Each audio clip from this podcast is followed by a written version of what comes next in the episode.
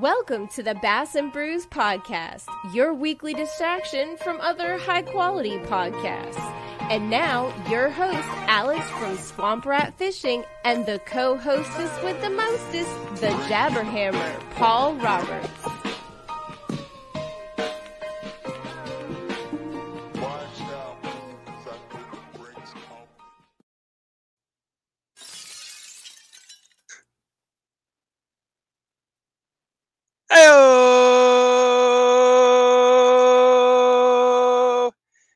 Name's Paul. Uh, this is Bass and Brews. I'm here with Paul. It's Paul and Paul. We're running the Pole Show tonight. If you can tell, that was not me. Evan, we did a I did a, a TikTok live before we got started. You know, the Bass and Brews TikTok live pregame show, and Al- Alex is not here, y'all. Alex, Alex and and Amandy, his wife, decided to put their daughter's birthday party on the same night as when we record, and uh, so he's not here. It's just it's just myself and Evan goes fishing, who did the intro very poorly. His hair was way too long, and it was very monotone. Um, Excuse me. That's that's what we need it to be. And also, I had to point at him. The whole so so the point I'm trying to make is this: during the TikTok live, we were about a thousand likes from 5,500. And I said, if we get up to 5,500, Evan is in charge of Bass and Brews tonight. And we did. We got up to like 7,000, and Evan's in charge. And we started the podcast out, and he ruined it right off the bat. Yep, it's all downhill from here, man. Okay, well, the podcast is yours since we got all the stuff out of the way. So let's roll with it. You're best. You're you're Alex today. I'm And Alex. since- yeah. No, not a lot of we get we, we got we got about fifty people that watch on the YouTubes, and and so changing the name isn't going to do much good tonight. But y'all, this is uh the Jabberhammer Paul, and tonight we have Evan Goes Fishing, aka Alex. So we're going to let him run it. We're going to let him be Alex, and we're going to see where this podcast goes. I'm just drinking. I'm shotgunning White Claw surges and having a good time, and I'm following our guest co-host tonight, Evan Goes Fishing. All right, let's get into it, man. It's a lot of pressure. Um, you want me to start off, go a little bit about myself and what I do, where I come from, all that good stuff? All right, you're you're fired. You I'm fired. definitely- You're definitely not taking my spot. Alex puts out, you know, needing a, a guest co-host replacement for me, and I can assure you that you have failed the the the interview on this one. No, what the way we like to start this podcast off, we don't want you to tell us about who you are and your story. We want you to tell you what has brought you here today on Bass and Brews podcast. What is the journey that has brought you here today? Um, well, I got a little bit of uh, a DM from from Alex on Tuesday, and he says, "Hey, uh, what are you doing this Thursday?" I said, "Well, nothing yet. Why? What's up?" And he says, uh, "You want to do a podcast?" I said, "Sure." So here I am. Um, but before then, you know, we've uh, you know, the three of us have been back and forth in for probably the better part of a year, to be honest with you. Um, just sharing content on TikTok and wherever else and kind of interacting with each other and slowly just kind of we became mutuals after a while and keep interacting with each other and it's kind of just been kind of a bit of I don't know if it what you want to call it but you know we've been a, a, a internet friendship we'll call it that. How about that? You were not prepared to run Bass and Brews tonight, were you? And dude this is my this is my first podcast. I got a virgin mouth here. But but uh, dude, you got like thirteen thousand Tiki Tac followers and make content left and right. This is nothing different than Tiki Tac, except it's it's live. It's not live, but it is live because we ain't editing shit. But um, to to his defense, I will come to his defense. He did not find out about this until seven forty. And we started at 7:45, so you know. And he's wearing a sweatshirt. I don't know am. where in the hell you live, but he has on a Simms sweatshirt. I do. A Simms hat. And Gotta is match. This, is this the meat Simms? what's that Is this the meat Simms? the meat simms no I just got to have a matching hat and sweatshirt man that's my Well, that's my well- gig well, what's what's what's the Simms? What is Simms?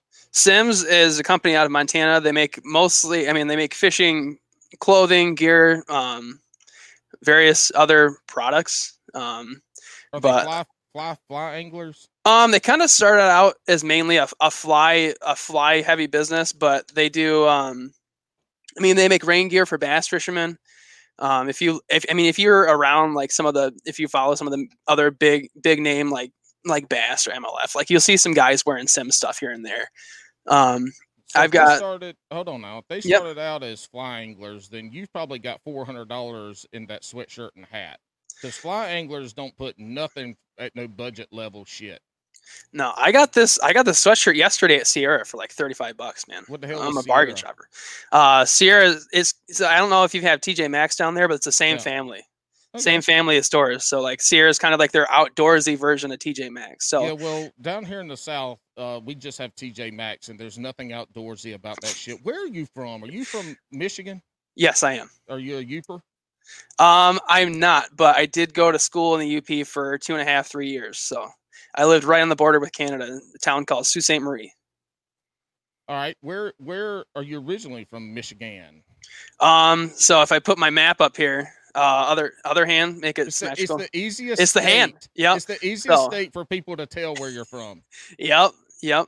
So right around here, right bottom center, uh, I'm about half an hour south of Lansing. So um, i- i- from the greater Lansing area, it's where I was born and raised. Uh, it's where I What- what still live to this day.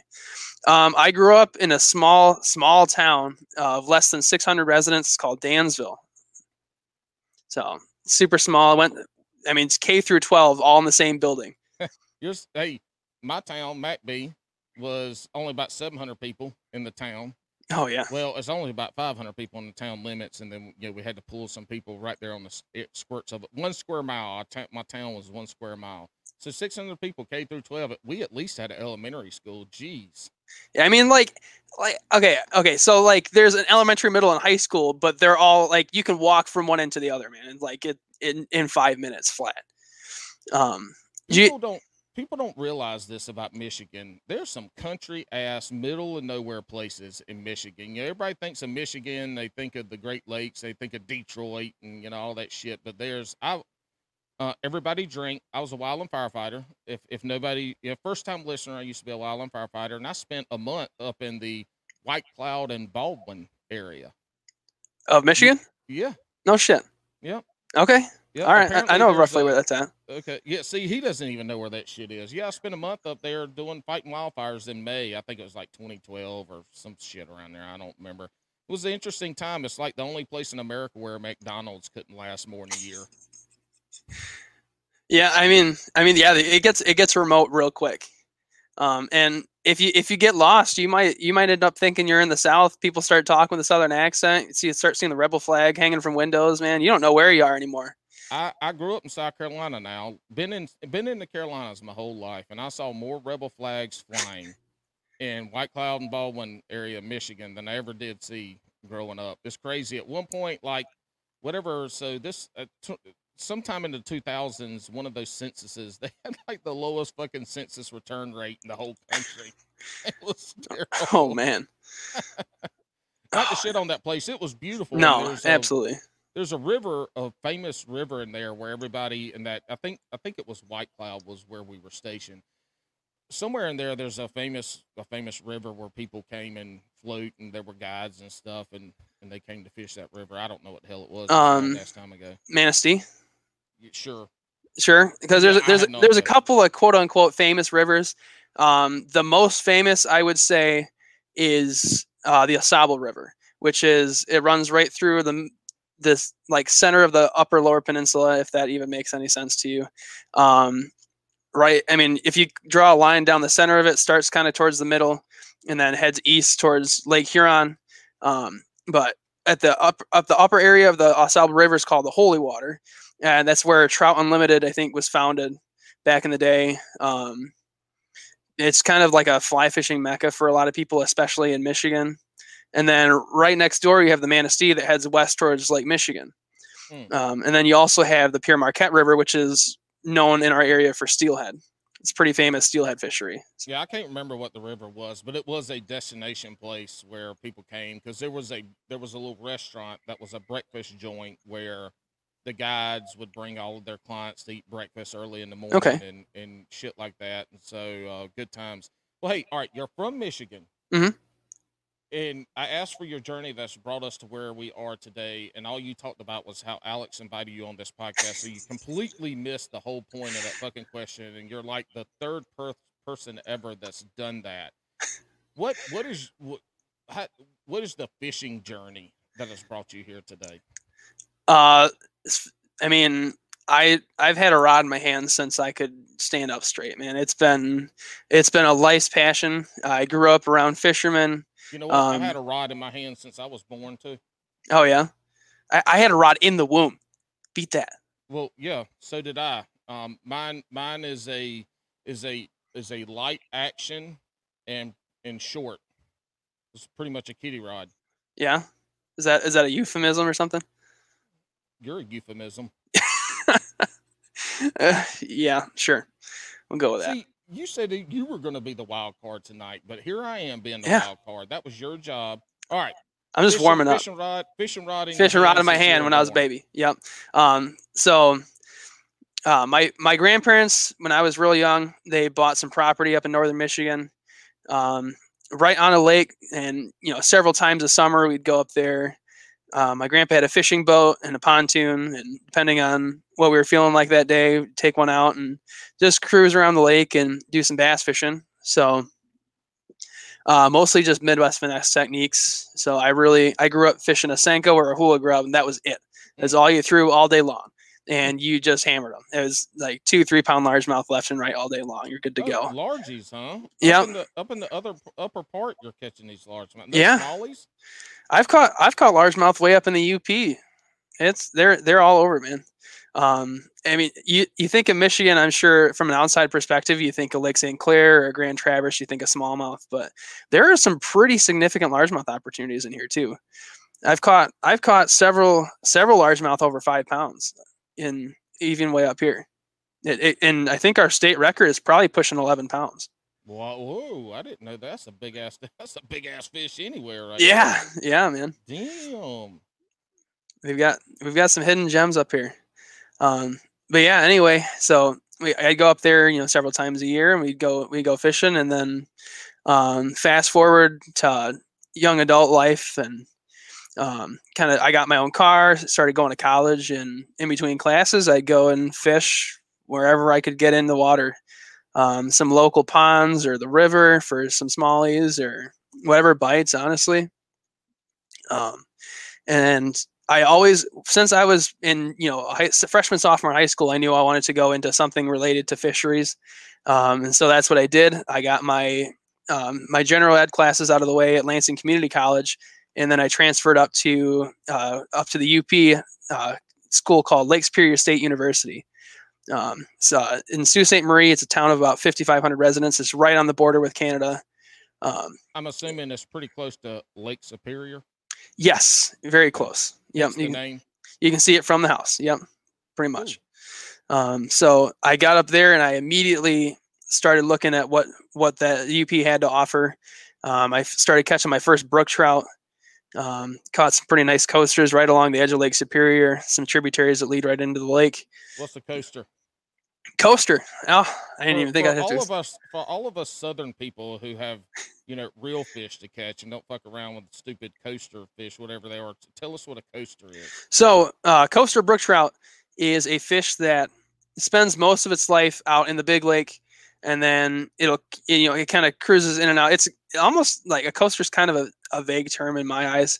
It's not something that's incredibly well defined, but um, coaster usually refers to a fish that spends most of its time out in the big lake, as opposed to like a resident brook trout that spends most of its life in a river, creek, what have you. So um, I'd fish some of those tributaries right along Lake Superior, and I fish them right at the mouth. So you get a little a good mix of residents, and then you get your your coasters, which are usually a little bit bigger. Um, in my experience, are a deeper bodied fish. Um, put up a pretty good fight. So it kind of introduced me to the world of trout fishing, and had a good time up there. you're skipping what you're skipping all over what i one of my one of the things i've been wanting to do forever and when i again drink when i was a wildland firefighter i had a couple guys from minnesota area and i always wanted to go ice fishing they talked about how fun it was and i've always wanted to go ice fishing did you do any ice fishing Um, honestly, I didn't even really get big into ice fishing. I I mean, I had done it a handful of times, but I didn't really get big into it until um, right before the pandemic hit. Um, I, I got close to my end of my college days, and I had some guys that would in my, you know, my group of friends that would go ice fishing a lot, and they'd start bringing me out with them, and um, I was hooked instantly, man. It, I had so much fun out on the ice, and I immediately started investing in my own equipment. And now I've got all the freaking bells and whistles. I got my I got a Helix Five geared for ice fishing. I've got um, I've got a lithium ion battery, ice auger. I've got uh, I got the shanty. I got, got all- everything. everything. Everything short of a snowmobile, man. Do you, do you, do you go out and stay for a couple days in your little shanty? Do you have that nice a shanty, or do you just have a Um, little pop up tent? I just got a little. Um, I mean, it's the same concept. So you've got like your your clamshell shanty, or you've got your pop out, where you pop out all the sides and screw it down. You're good to go. And mine, mine's not insulated. Usually, you want to have something that's insulated if you're gonna go ice camping. Um, so I haven't really stayed out overnight. It's not something that I've really played with the idea of yet, just because I don't have the equipment. But I would, I would totally do it. It'd be I- fun. yeah, we'll throw your shanty up, and I'll come out and we'll bring some White Claw surges. And if you get cold, we'll you know I'll I'll spoon you to warm you up, and we'll ice fish and have a good All right. time. Hey, That sounds like a great time. Ice fishing. I never thought about this before. When you have to go poop, if you're staying overnight, you might not be the best one to answer this question because you had stayed overnight. But do you just go shit on the ice, or do you have a do you have a poop hole that you go hover over and take a dookie in?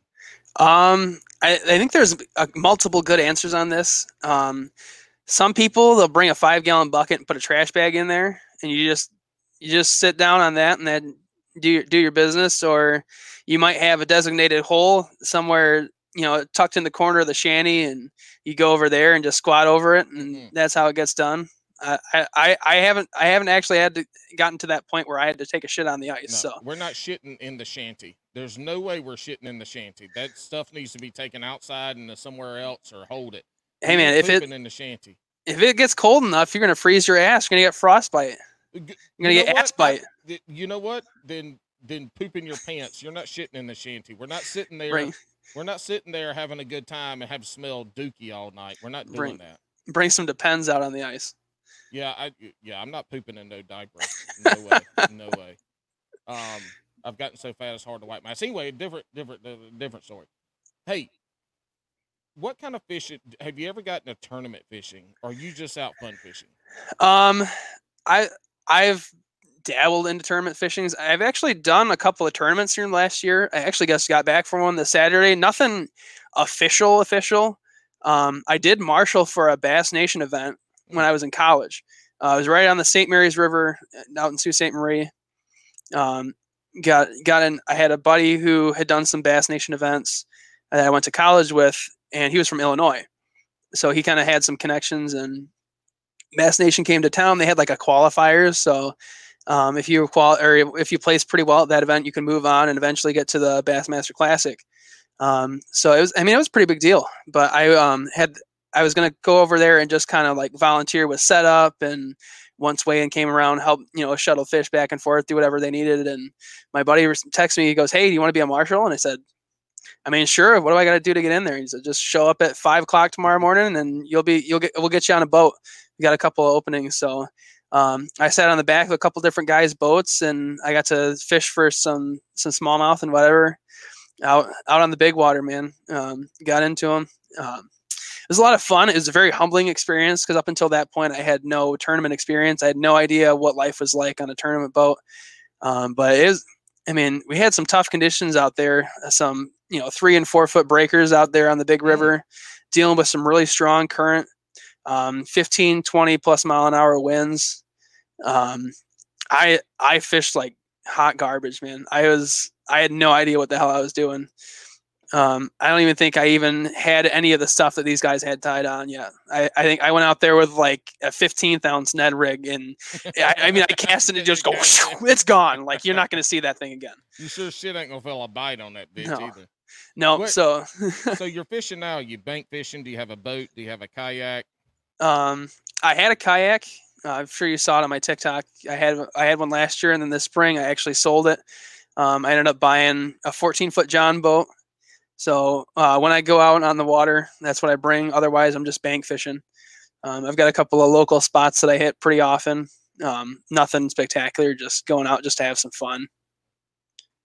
And this all led into you making content for TikTok. Um, How essentially, did yeah. this get started? How did we get into the damn? Excuse me, I'm over here burping like a, like damn broke elephant. What what got you into TikTok and in making making content? Um, so, I mean, I was college kid and I had I had TikTok. I didn't really use it. Um, I actually kind of, if I remember correctly, I mainly started my journey on Instagram when I actually got into creating content. Like made made an account that was specifically geared to just fishing, and I would post one or two videos, or not videos, not even videos, man. Just post pictures on Instagrams of fish that I caught, or oh look at this bait that I was using. This is pretty cool. Um, or like pictures of my kayak that I had at the time.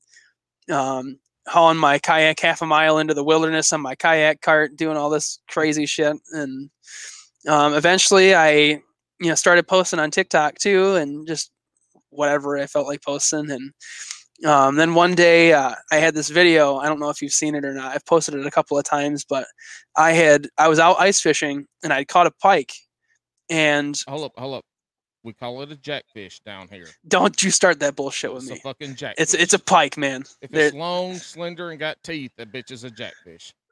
all right, whatever you say. It's my podcast. You, It's your podcast. been I'm- a pod- who's running this podcast? it You or me? have- What's it could- happening here? It could have been a pike if you would have taken if you would have ran the podcast in the beginning like you were supposed to. All right, all right. You had five minutes to prepare. Yeah, I had five whole minutes, and I Do you know Most how of many that was a- times I prepared for this some bitch? Never, ever, ever, ever, Never. ever for never, ever, never. never. Well, I don't. Look, I put a shirt on and I put my y'all look hat on and maybe my hook set hoodlum hat and maybe another hat. But yeah, that's the most preparing I do for this some bitch. Well, I mean, I got no problem monologuing, talking to myself for YouTube videos for hours, but as soon as you put me in front of another person, man, it's it's a whole different whole different ball game. It's it's it's hard to be in front of me because I am pretty fucking handsome. Yeah, yeah. Okay, go back to your story. I'm going to take you off Okay. on these little wild tangents here and there. So you got to your job is to make sure you know what the fuck you were talking about because I have no idea. You you act like I've never listened to the show before. I, I listen like every week, man. I'm I'm there. No, You may not see me, but I'm there. But it's different when you're on the other side of the microphone and you're you're the one that has to create the the talking content than listening. Listening's easy. That's true. It is easy to listen. It's a lot harder to talk. It is, unless you're me. unless it's you and then you, you don't even have to say words you just just shit comes out of your mouth and it it gets views Hey, you know what? That's that's what it's all about. You have to make zero sense for it to make sense. yes sure so all right let's get back to it so um anyway so is right around it was that's that's you you just you just Alexed me and I love it. yep Let's get I'm, back to it. I'm work, I'm getting there. I'm warming up. So uh, it was right around. It was right right as the pandemic was hitting. Actually, um, I was. It was like my last big fishing trip before I had to uh, wrap up shit at school. I just graduated and I was living out my lease on my apartment. Right, And what the fuck are we talking about? Oh, social media. Okay. Social right. media. Yeah, So- all right. so it was like my ba- like my, my last big ice fishing trip before the pandemic hit. Um, and I was out. I caught this pike on a tip up. So if, if you know what do you know what tip up is? A hook, a tip up. Yes, Tip up, Yes. yeah. Yes. Yep. So you, you set you set it out and it's like a set line and then fish bites I the bait, flag goes yep. up, all that bullshit. Yep. Yep. I'm, Um, I'm 41 years old and I still have a tip up almost every morning. So I got you. Okay, cool. That's good to know. Um, It's kind of short, but it's still it's still Yeah. up. Anyway, go ahead. all right. Um, so I I caught a jackfish. We'll call it a jackfish. I'll I'll make you happy. Damn right. Um, and I it swallowed the hook on me. Swallowed the hook on me, and so I had to cut the line while it's all the way down his gut because I was gonna eat it anyways. Like whatever. I'm not I'm not gonna try to release a pike that's got a hook in his stomach. That's not gonna go well for him. And it was within size class, so I I, I brought it inside and I started cleaning it up, and there's this big bulge in its stomach. I'm like, what the hell? So I cut it open. There's uh like a eight nine inch largemouth bass in this thing's stomach Damn. and I cut this fish open and I get this bass out, and it's got the hook from my tip up in its mouth. I pulled the line back through the rest of the pike, and it's got like six inches of leader line on there. I'm like, there's my red hook right there. That's from my tip up. So that pike had or that bass had to have hit my tip up, not set the flag off, was just sitting there uh, with the hook in its mouth, and all of a sudden this pike just comes and gulps it right up. And That's badass. yeah. Yeah, so it was a cool story. So I was like, I gotta post this on TikTok, and so I kind of it was like a 25 second video I posted a TikTok just explaining what had happened, and it got like three quarters of a million views, and uh, just from there, I'm like, I'm just gonna keep rolling with it. So I've just been posting content ever since. So Yeah, so you got like 13,000 followers and you got 11,000 of them off of that one video. See, that's what I need. I need to, nah, I need to do something like that. It's it's honestly it's kind of been a slow burn for a while. Um, every once in a while, I have a video that g- gets some views and boosts my follower count a little bit. But um, the biggest thing that's gotten me the audience that I've had is just being consistent and putting out videos as often as I feel comfortable and um, you know gaining that audience that are there to to see your brand of of bullshit. You know.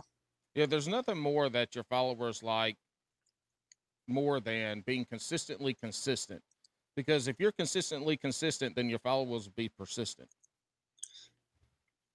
Absolutely. Absolutely.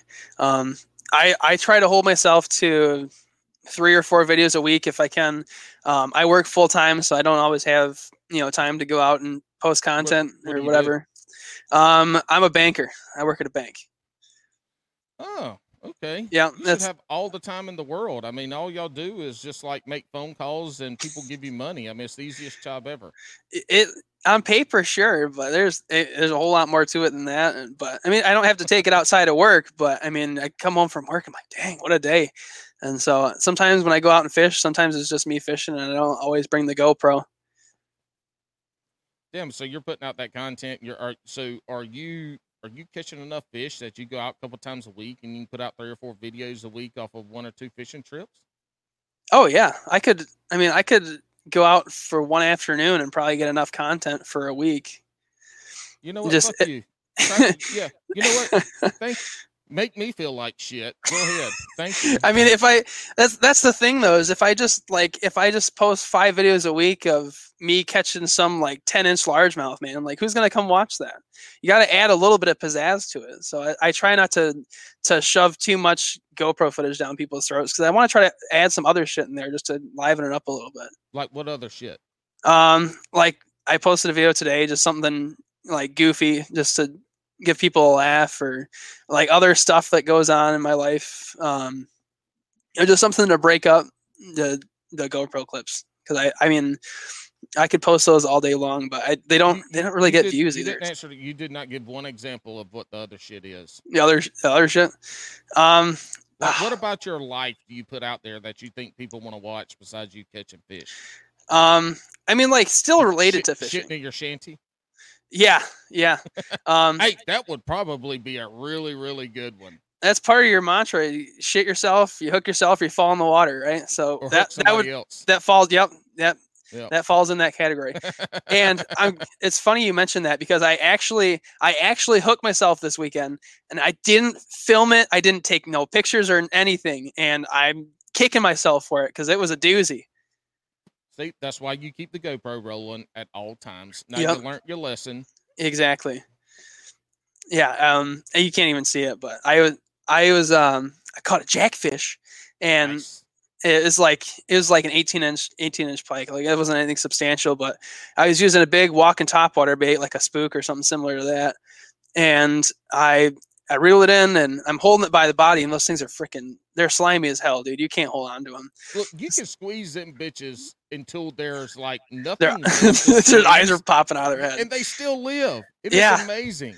you can leave them on land and they just find their way into the water somehow but i'm gripping this thing trying to make sure it doesn't slide or anything and i got my pliers in the other hand and i'm trying to rip this hook out of its mouth and all of a sudden it just starts thrashing around and doing all sorts of commotion and it slips through my hand and i've got you know my hand hold on the pike and all of a sudden it just slips through and that hook goes about Oh. half an inch deep into my hand one of those big old like one out top water hooks Mhm. straight into the meat of my finger and that pike just goes flopping off into the water.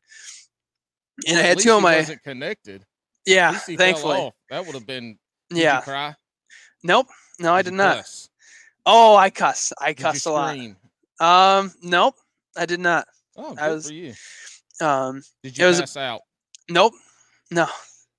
Um, so I had two of my buddies with me, and I went, "Oh fuck!" I just got hooked, and they kind of looked looked at me. and were like, "Do you need to go to the hospital?" And I said, "Um, probably." I was like, "Uh, I don't know." you Um, went to the hospital? nope, actually, I did not. If you Did let me tell my out. let me tell my goddamn story, I I get there. Look, Alex sitting here. I've got to play Alex's part and my part. So you're going to get interrupted. This is my show. You ruined your chance for it to be your show. Go ahead. All right. So um I'm kind of sitting there looking at it like, "Ah, what what the fuck do I do? And I'm like kind of like I start playing around with my pliers, like kind of seeing if I can get it out or not, and kind of gauging like how much is this shit gonna hurt if I try to rip this thing out on my own? And I could kind of feel the adrenaline pumping through me. Interruption. I Mhm. would I would be lightheaded at this point, and if I was playing around with the hook, there's probably a good chance I would have blacked out and probably fell over. I I don't know what got me through it, but um I'm like sitting here, I'm like, "Ah, you know what? I'm just gonna rip this fucker out. So I had my pliers, I just gripped down on this thing, and I started reefing, just Mm. pulling as hard as I could, and you can just like I could. It's I mean it was like there was so much pressure built up because you got that Mm. barb there pulling against it, and like it didn't. It honestly it didn't hurt. Like I could feel it, and it's kind of like a, a dull pain, like. But it wasn't. It wasn't like an ah that hurts. Like, like you can kind of just feel that you're doing something that hurts. But like there's so much adrenaline pumping through my body. I'm like, honestly, I don't. It doesn't hurt enough that I would wait at least an hour and a half to go to the hospital. Like they're not going to do the same damn thing that I can do right here, right now with my pliers. So I started pulling, and eventually that fucker came out, and I started. I immediately started gushing blood all over my buddy's boat. And so I'm like holding my hand over the side of the boat, and he's. I'm like, get back to the house so I can get this thing to stop bleeding. And so we motored up, headed across the lake back to. We were renting a cabin. Um, we got back to the cabin, and I got in there, and I all I had was toilet paper and some band aids. so I I had I grabbed a wad of toilet paper and I put it on my finger and I held it down, and finally stopped bleeding, and put a band aid on it. We were right back to fishing. I'm Um, disappointed that you had to go in to get it to quit bleeding, though. I mean, I didn't have anything. oh, I'm, I didn't have anything on the boat with me. I just had. shirt. I mean, I had a shirt, but I'm. socks. I mean, you could have put the whole sock over your hand like a little glove or a mitten. I could have. I could have. I'm disappointed in you. I don't know. uh, Maybe next time. Um. All right. I don't even know where we were. Podcast. Where are we going? um, well, to expand on that, I was actually fishing a tournament this weekend. and Get back to the tournament talk. Um, Was it There a was- bass tournament? It was a bass tournament. Okay. There was there was nine of us. Uh, two, uh, three of my friends from high school and a bunch of their friends. We all went up and we rented an Airbnb together up in northern Michigan, uh, near a town called West Branch. Um, on a, it was on a private lake, so it wasn't. It was mainly just us out fishing there, and there was like one other guy out there with a fifty thousand dollar nitro. But other than that, it was just us. So there were three teams of three, each person or three people to a boat, and we had we fished three periods. There was two periods one day, and then one period the next day, and whoever had the most pounds of fish take took it all. We all put some money together for a for a pot, and um, I unfortunately got, took second place, but we, we did pretty respectable. We caught there between three of us, we caught probably sixty pounds of fish. Yeah. Did y'all keep any and eat them? Uh, we didn't, we did not. Bums. I know, What's not against favorite- it, just didn't. What's your favorite eating fish up in that area? Um, if if I were to go out and catch fish to eat, it'd probably be bluegill. Bluegill. I know you call them bream, but I call them No, they're not uh, brain, motherfucker. They're brim. brim. Oh god. Brim. All A bluegill. All bluegill are brim. There's Sure- one bluegill. No. There's one Yes, bluegill. Yeah, there's one bluegill, but it's still a brim. Okay. A brim is what y'all call up there panfish, which is dumb as fuck. I don't even know why that name came about. It's dumb. It's we all know it's a fish. You don't have to put fish at the end of a pan. I mean, it's just a brim. All your flatfish are brim, except crappie. They're crappie.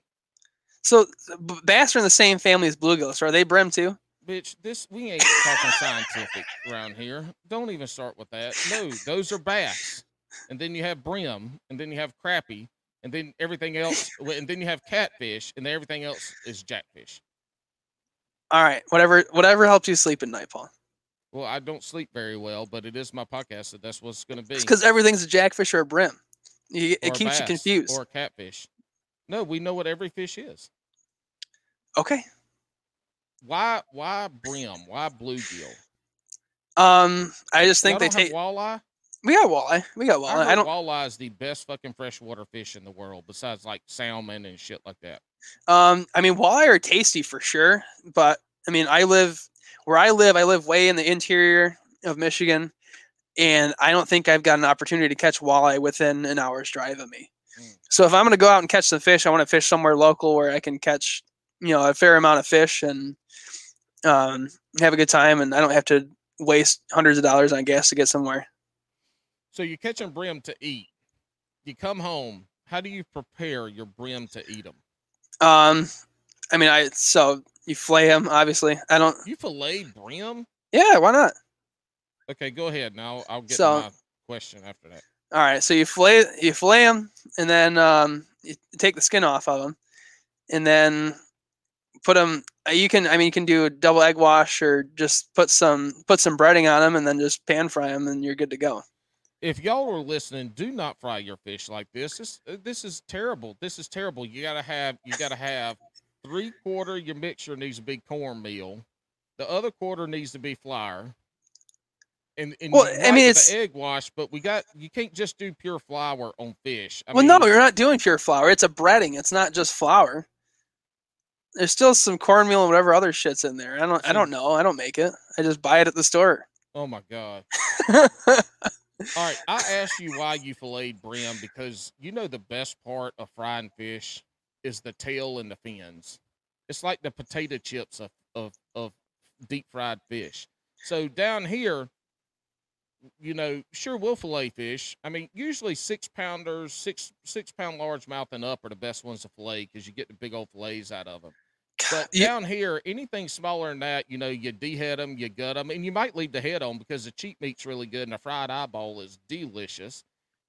But you you deep fry them, you put them in your cornmeal and flour mixture that you make on your own, and you season it with uh, at minimum some Lawry's seasoning salt, or you have your own seasonings you put in there. But then after you fry them, the first thing you eat, because the fish is hot as shit, right? It's so hot, mm-hmm. it's steaming hot. So the first thing you do is you eat all the fins off the fish. It's the potatoes, it's the fish chips. Literally, it's the fish chips. And then after that, you peel off one side and you got your whole fillet in your little hand right there. And then you peel out the bones and you eat the other side. And you suck the eyeballs out. All right. I've never seen it done that way, but I mean, everybody's got their way eating fish, so I'm not going to discriminate. Well, Not gonna yours is judge ya. Yours is wrong. Mine's I'm wrong, okay. you. Yours is We- wrong. There are so there are fish that we do that with. Um, I usually do that with smelt. I don't know if you're familiar with smelt at all. I, I know what a smelt is, but I didn't know it was a eating fish. I thought it was like a fucking bait minnow, like a shad or something. Uh, I mean, up here, I mean, it's kind of a. It's not something that's as commonplace anymore as it used to be because we don't have as much smelt as we used to. It's an. It's a not a. It's not a native species up here. It was introduced, but Oh. Um, there are some still some rivers up here that do have smelt runs, and so there's a thing called smelt dipping where you run out into the river late at night and the smelt start running up the river and you go out there with a dip net and you catch a bunch of them and you bring them home and just cut the cut the heads off and then gut them out and then put the whole fish and fry them and eat them. I, I do like how you're frying your fish and you didn't come over here some bullshit like roasting them or something, some shit like Alex does. to double broiler. Yeah, he's over here broiling crappie. I'm oh like, what God. the fuck is wrong with you? So, how about goby? Have you ever eaten goby? I have not. I've didn't. I've never heard anybody eating goby other than smallmouth. But but why? They they look delicious. They look like a little They do? of. They look. I mean, yeah. I would imagine that if you if you caught gobies and you and you caught a mess of them, it would be like eating a mess of sardines. I mean, I'm sure, but like, I, I don't know if you're you've ever been around a place that's got goby. Um, there, I mean, it's not something that you could probably get a lot of them quickly, unless you had a spot where you knew where they were. They hang out around rocks and shit, so like you've got to get in and around the rocks and try to get them out and or like catch them or whatever with some like really small rod and reel or whatever, some like micro stuff. But Cast net. you're gonna throw a cast net over a bunch of rocks. They hang out around rocks and shit. Yeah. Okay, I I don't know. I don't use cast net. I've Next- never. All right, you need to go catch some gobies, fry them up in your po ass cornmeal shit that you buy at the store. And I want to because I would bet if you fried them up, you just probably eat the whole fish. Like the bones will be cooked through. You just eat the whole thing. It just it'd be like eating a sardine. Probably. There's they get big though too. There's they get like seven, eight, nine inches long Oh too. Oh my god, yeah, that's perfect eating, man. All right, you need to catch some goby. Get get somebody that you know that can put you on some seven inch gobies, and we're going to catch a handful of them, and you're going to cook them and make a TikTok video, and you're going to eat them, and I want to see how it goes. All right, all right. Let's make it happen.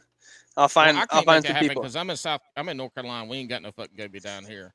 You're I gonna could- have to make that happen on your own. I'll right. support you, and I I'll send you a good fish fry so you don't fuck it up. Okay, sounds sounds like a plan. I mean, I could go to just about any pier on on the coast of Lake Michigan and find some goby. They're, There I mean, they're they're everywhere. But um, yeah, it's just a matter of figuring out the best way to catch them.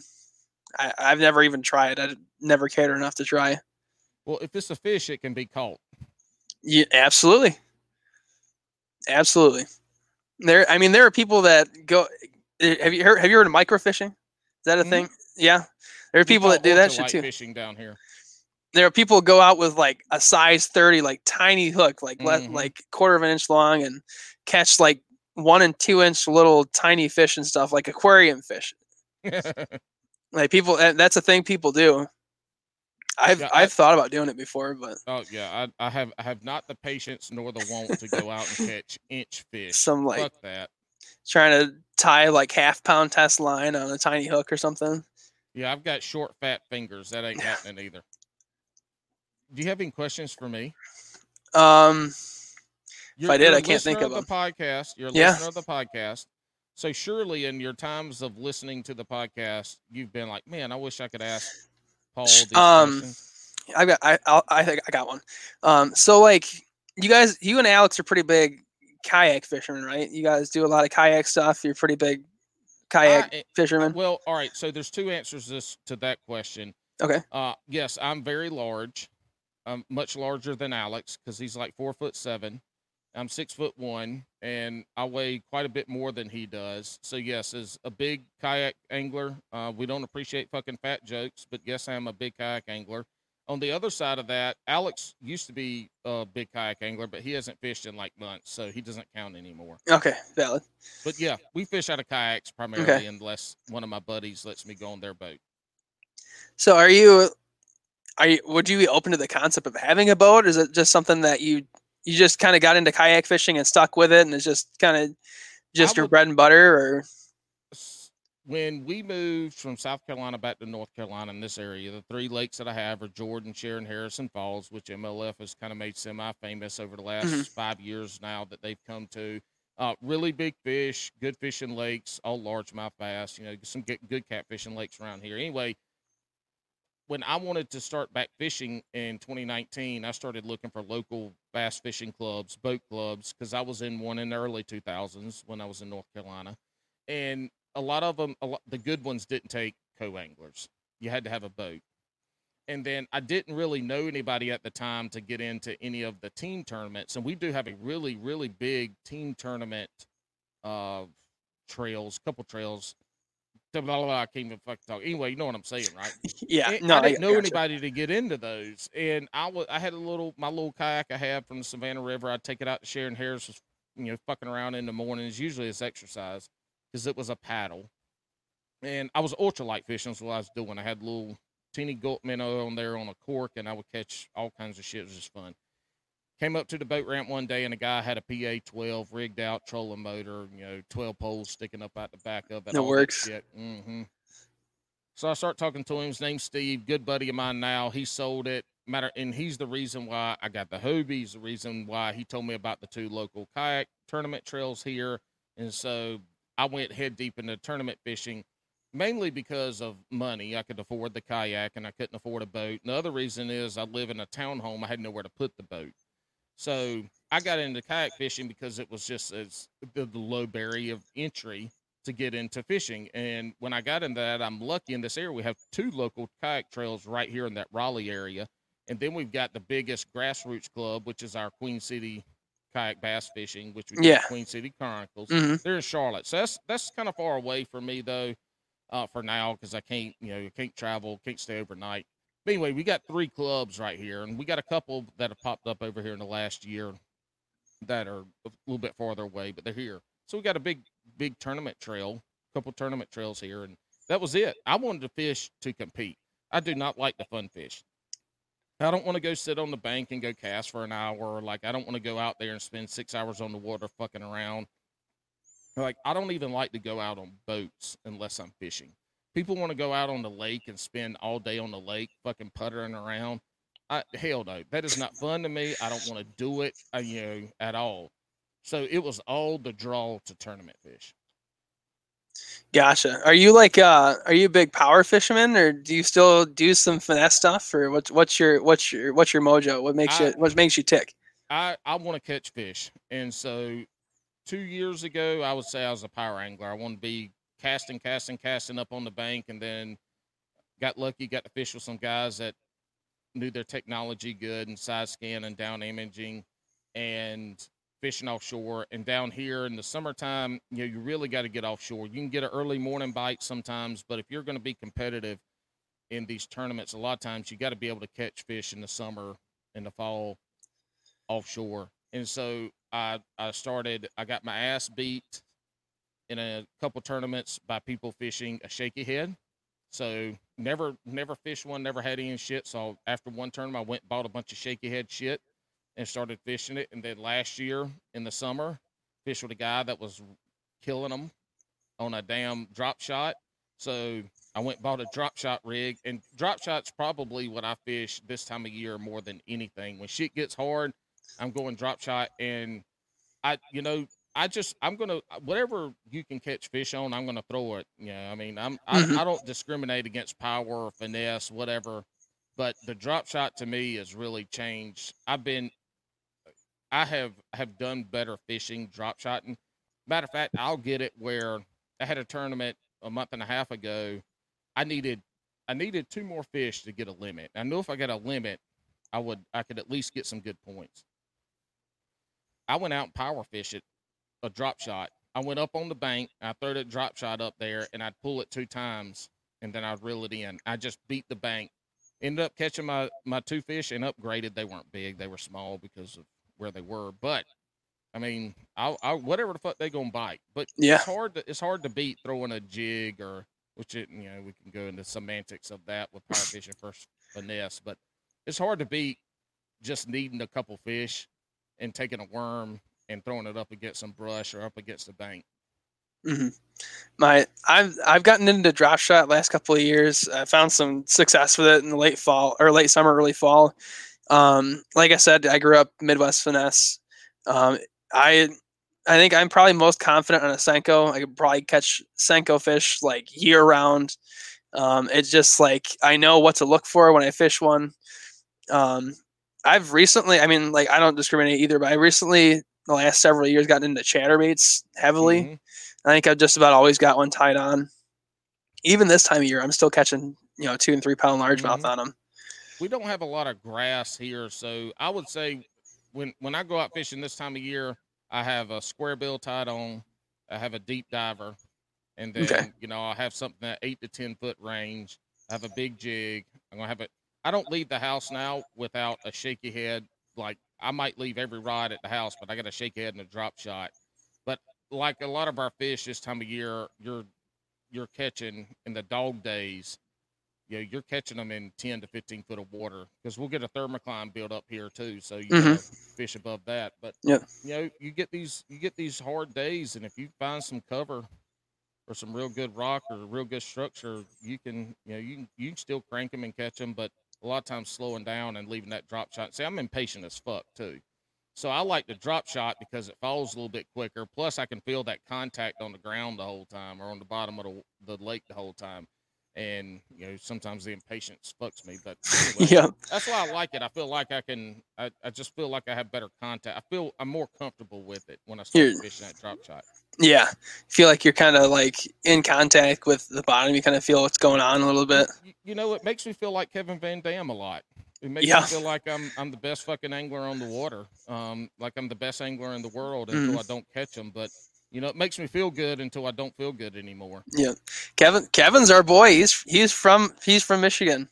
Mm-hmm. Born and raised in Kalamazoo. I've I've actually been to his family's tackle shop. He's got, um there's called DNR Tackle over in Kalamazoo. Would you steal? I didn't steal anything. Oh, okay, all right, I bought uh I bought a new bait cast combo. I brought my I bought my jerk bait rod from there. nice. Yeah. Hey, do you know the best cherries I've ever eaten in my entire life come from Traverse City? Damn right. Best cherries in the world, Traverse City. My Yeah. wife's my wife's grandma on her mama's side. They're from Traverse City. Her grandma hadn't she's dead now, but she hadn't lived there. They hadn't lived there in a long time. They still got some family in the area. They used to send down dried cherries every year. Mm. Have you ever eaten too many cherries before? I can't say that I have. I've I've, okay. I've eaten plenty of cherries, but I can't say I've ever had too many in one sitting. Okay, so if you open, if anybody ever gets a bag, a big old five pound bag of dried cherries, when you first open it up, the cherry smell hits you and it's so delicious. And you start eating handfuls after handfuls. And if anybody knows anything about fruit and cherries, there's a lot of fiber in them. And so, like, they make you your poopy Lucy. And also, it has a cherry color to it. Yeah. and if you eat enough, your poopy will have a poop cherry flavor to it. And it's one of Did you, did you try it? Did you taste it? no, but you know, it's strong enough that you can taste it in the air. So Okay. You have to. It's one of those few, few dookies that you got to courtesy flush yourself. Yeah. Yeah, because that, that cherry that cherry flavor it, it, it sneaks up on you. Yeah, and they're so It- tart and delicious. And I get, I Mhm. like the ones that don't have added sugar in them because you know, Yeah. Have you, you are you talking about like fresh cherries or like maraschino dried- or dried. dried cherries? dry. Have you have you had like real fresh cherries before? no, no, man. I'm in, I'm in the Carolinas, but we we got to get them dried. We can't get them fresh up Yeah. here. I wonder if I could. I wonder if you can like next day air some some fresh cherries. I'm not paying for it, but if you want to next day air me some, if you're making that kind of bank money, Uh, uh, you know, you can send send me a send me a pound of them, and I'll eat them live on air. all right, all right. I have to. I'll have to look into that one. See, I, I don't know what their what their stipulations are on shipping fresh fruit. How tall are you? Six two. Man, see, we missed a great opportunity What's that? by not having Alex on this show because we're both over six foot. Like, you know, he would he would barely come up to our belly buttons. Oh yeah, Man, be like resting your arm on his head like an armrest. I know, right? He and and you could lean back in a recliner, and if the recliner foot the foot little foot kick didn't work on the recliner, you Mhm. could just rest it on Alex's head Yeah. and be comfy. I wonder. Um, I wonder if he could get us a meet and greet with Willy Wonka. Um, Does he? Does he have those kind of? Can he work those kind of connections? he um I don't know. I'm not sure if he's still in the Oompa Loompa crowd anymore, uh, because he smokes cigarettes. Oh yeah. I gotcha. So I'm not sure, but we'll have to ask him. Yeah.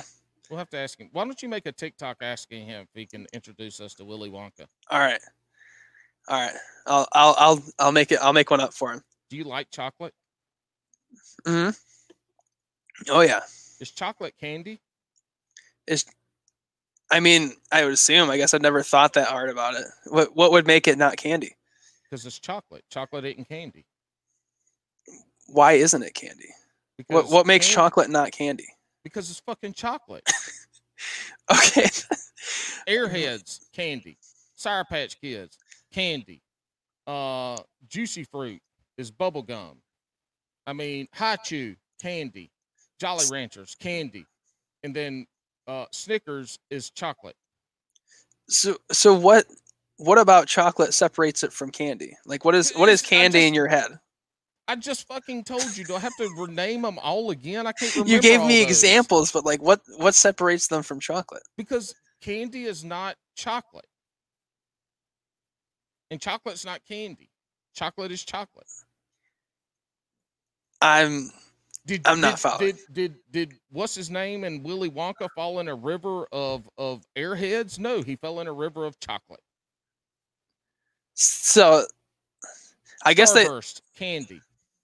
Sprees, candy. okay.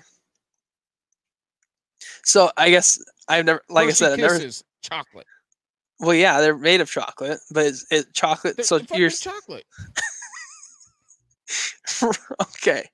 Have All you right. ever had chocolate covered Sour Patch Kids? No, that doesn't really sound that appetizing. Exactly, because you don't mix candy and chocolate. Do you ever eat a bunch of chocolate and then go over there and grab up, you know, a bunch of, of chewy sweet tarts and follow it up? No, nobody eats chocolate or candy and then follows it up with candy or chocolate. Like you don't mix them because chocolate's not candy. Well, yeah, I mean, I, I guess if you put it that way, I guess they they kind of fill the same spot in my brain, but you know, I guess you, I mean, they're two halves of the same whole in my, it's in my perspective.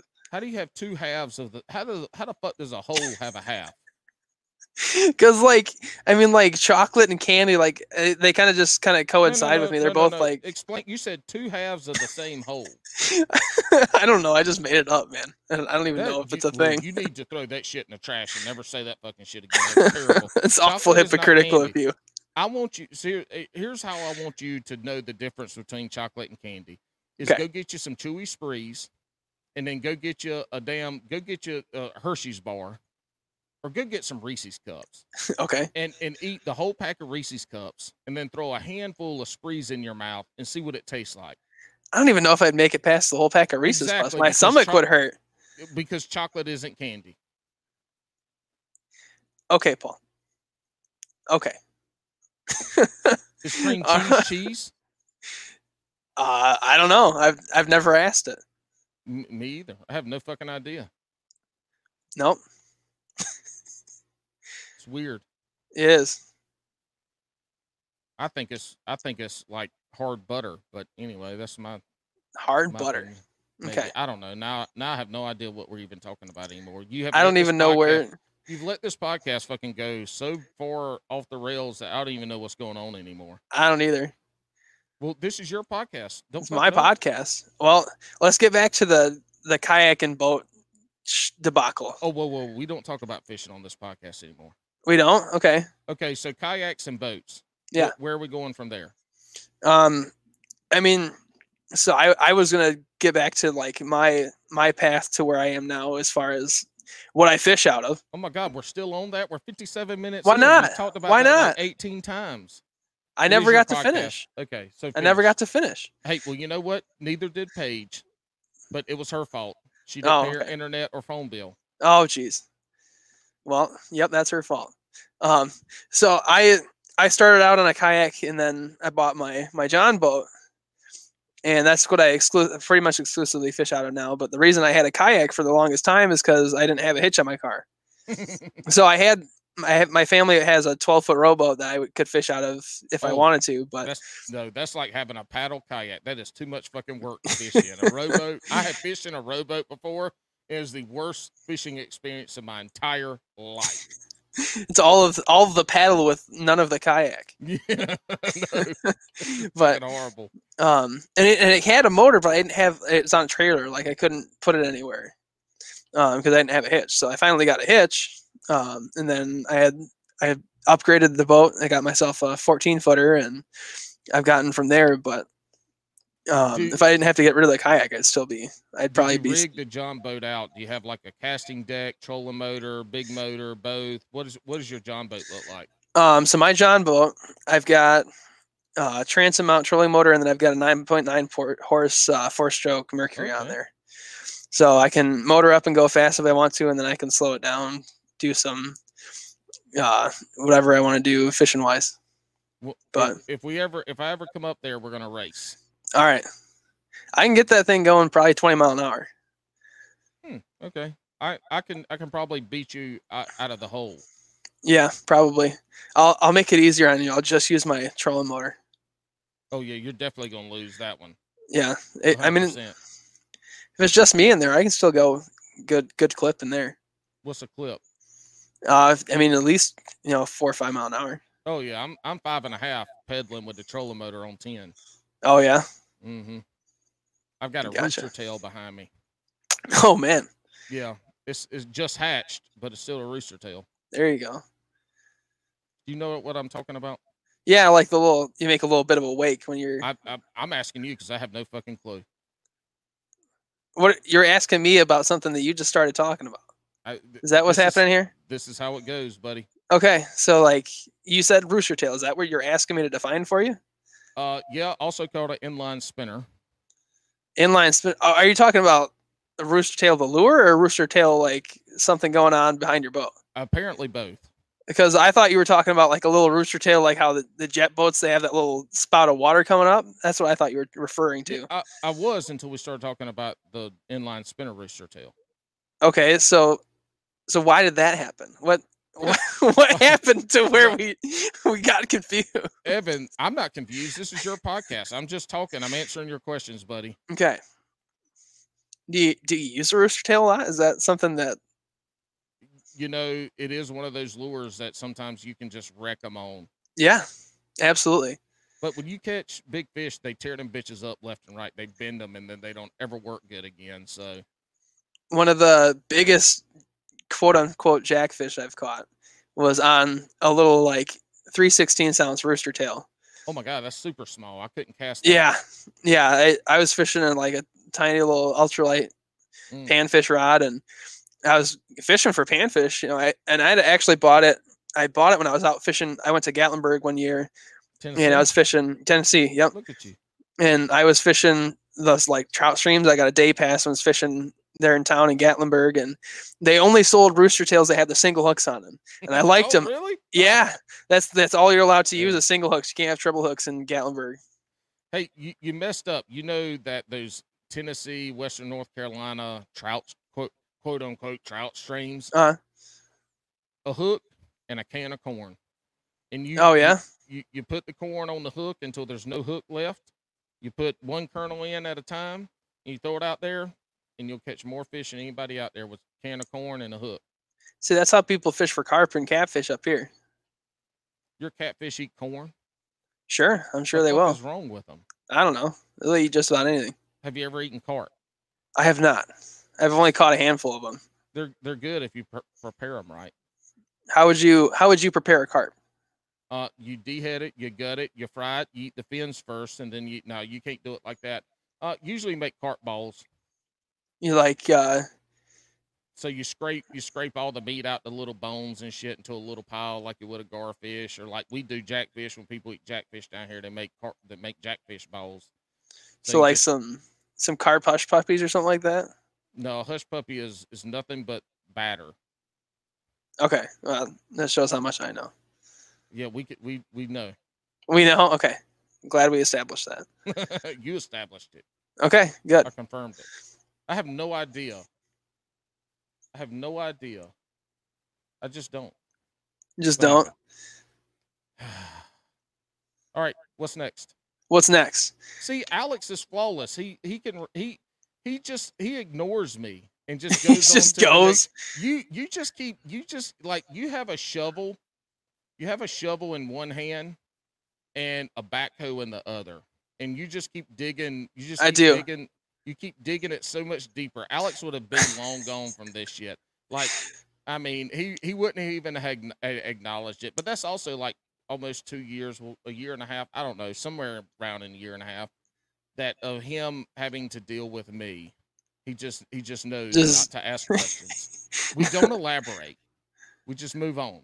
See, and that's the other thing though is I had the premonition that I was going to be a guest and that I would be able to like kind of have a bit of an ebb and flow going on, but I'm it's it's you and me, man. So like I don't I, I gave you I've five minutes to prepare to to lead this thing. though. five whole minutes. But I did tell you long before you had at least ten minutes while you were fucking around on TikTok live that you could have been preparing. You I was- send me a bunch of roses though. Thank you. I did, I did. Man, I was trying to I was spent that 10 minutes trying to think about what I was going to talk about and then by the time that 10 minutes elapsed, I'm like I got nothing, man. I'm just going to go. And then here we are. So, yeah. Yep. Yep. I don't see like I this is my first podcast, man. I don't I don't just sit and like talk people about random shit for two plus hours, man. Like it's not it's not Well- my day to day. Well, this you, you can go on a hundred podcasts after this, and none of them are going to be this shitty. I can promise you. That's what that's what makes you you though. It's because you're everybody knows you're shitty. So it's like I know, but we that- that's what people come here for. Yeah, Exactly. embrace being shitty. I mean, that's that's what it's about. You know, look again. You can go listen to a hundred other different podcasts about fishing and actually learn something and talk about fishing. Um, here, we're here to talk about fishing when it matters, and when it doesn't matter, we're going to talk about you know poop and chocolate. Yeah, exactly. And you don't even have to think about it. You can just sit here and listen, and it doesn't even matter if it makes sense in your head because you're just it's it's happening and it's fun. Yeah, and and so next time you go on a podcast, it's not about you. You can't think about what you're going to say. Okay, you have to say it first, and then let ever who- whoever you're talking to let them think about it. Gotcha. So just just sense? no. So you just talk and then stop talking and then let whoever is on the podcast with you let them think about it and let them go from there. Okay. That that sounds like it's a lot easier said than done because I, I think too much. I'm, I'm I'm a big thinker, so it takes me longer to think than it does for me to talk. Well, you sure as fuck didn't think about coming on this podcast enough. No, not until two days ago, man. I didn't. I I was just gonna have another Thursday two days ago, and now I'm here. Do you have to work in the morning? Mm-hmm. Oh man, Yes, sir. I should have I should have sent you some White Claw surges and we could have we could have shotgun a case of them, Oh, twelve pack on the air, and you could have gone into work tomorrow feeling wonderful. nice little headache. Maybe some sunglasses going on. Definitely a headache. If you drink White Claw surge and you're not used to it, you're going to get a headache. But your tummy won't be fucked up because they don't have no sugar. They don't have a lot of sugar in them. See, um, so here's the thing about White Claws. I'm not a big carbonation guy. So like beer, like even like some wines, man. Like I can't do any sort of bubbles or shit in my in my drink. It's got to be just whatever it is. Mm. All right. Yes, the bubbles will mess your stomach up, but I have a tip for you drinking White Claws, regular claw, regular seltzer waters or surges. You can have them at room temperature or you can have them in the fridge. It doesn't matter. But get you a frosty mug, A frosty mug. a frosty mug, room temperature or not. Pour them in the frosty mug like real heavy. Let them pour into that frosty mug. Get that get that bubbles going, so all they the kind of bubbles, all the bubbles are gonna go poof in the mug. And you Mm-hmm. let it sit for a second until all the bubbles are gone and you got a little bit of bubble coming up, and then you drink it. And it's it's you know, no more bubbles. okay. Maybe I'll, I'll give it a shot. I don't. I'll have to go buy a frosty mug somewhere. Where do you Where do you suggest I look first? I, I mean, fucking go to Sierra if they're like TJ Maxx. I'm sure they got frosty mugs or the Walmarts or um, you know, steal one from your local bar. I mean, they Okay. usually work good. That's what I got in my freezer is all the frosty mugs from where I worked at the bar, and uh, you know, we would we would get them from the distributors. Well, if I stole it from my local bar, there's only one bar in Dansville, and there's no. uh If I if I steal a mug from there, they won't let me back in. So I, I, I wouldn't have a bar to go to. it. Just buy it. It probably cost you ten dollars. Probably. Oh, From, should I buy it from the bar, or where should I buy it from? Yeah, go to the bar, give them a twenty dollar bill, order a beer, give them a twenty dollar bill, and say the rest is yours. Tip them good, and then you drink. You know, to however long you're there, you keep drinking your beer, and when you leave, you just say, "Hey, man." How, how much would this mug cost me? And if they're a good bartender, be like, this motherfucker tipped me like nineteen dollars on a beer. It's yours. All right. I'll have to see. How old am I? Twenty six. See, I've got some years on you. I'm I'm trying to give Yeah. you I'm trying to give you a way that you don't steal something and you make somebody feel good about themselves and you get shit to take home. Yeah, that's see it like you. I don't know. I don't. That's that's just my brain just doesn't go to those places, man. I was I was born an only child. I've social interactions have not always been my forte. I I do shit by myself more often than not.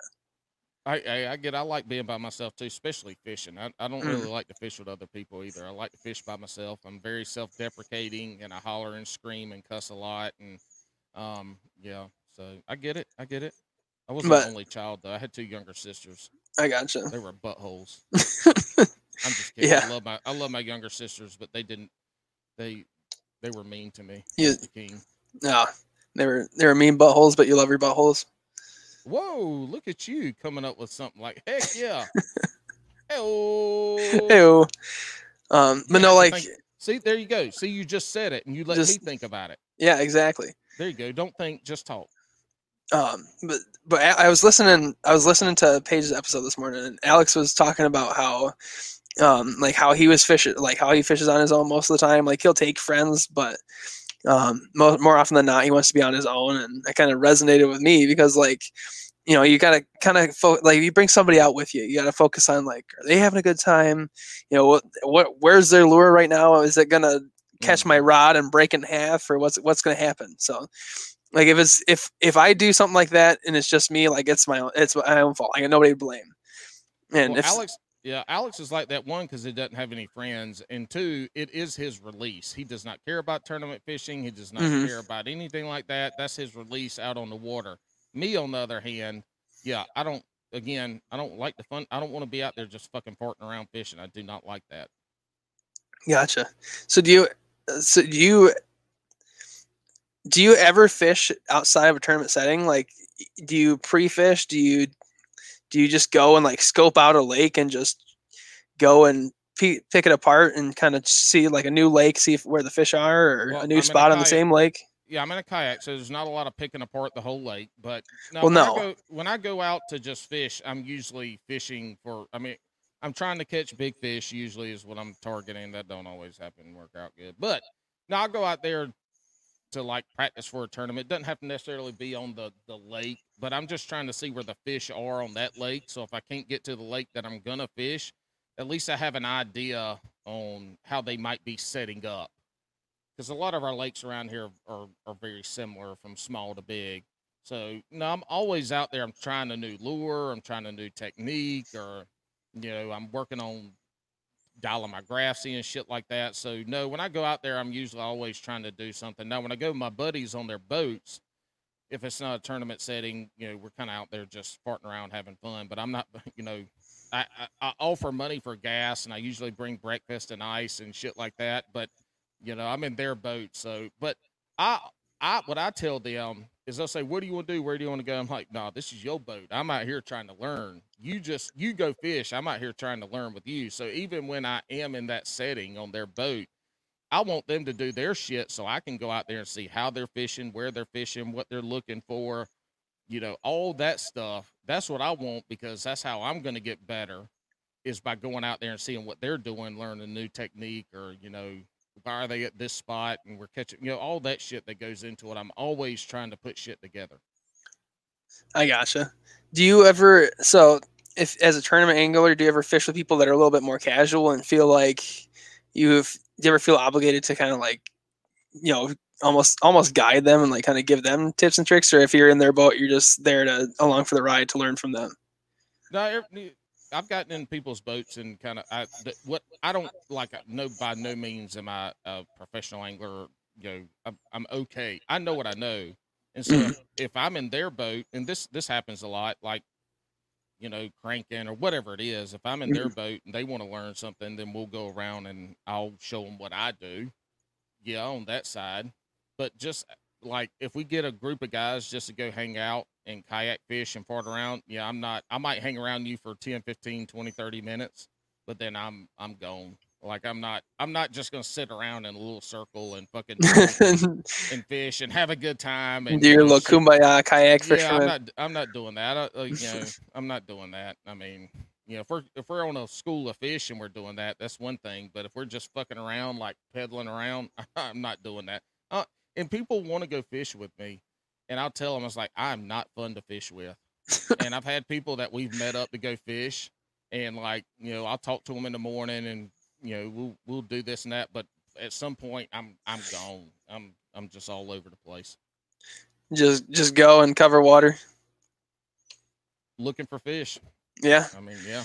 Do you do you fish a lot of big lakes, or is it kind of mo- mostly some, like if you're because you're a kayak angler? Do you do you prefer a, a smaller lake that you can kind of cover more a bigger percentage of that lake in a given time, or you just go to a big lake and pick a boat launch and just fish as much of that area as you can?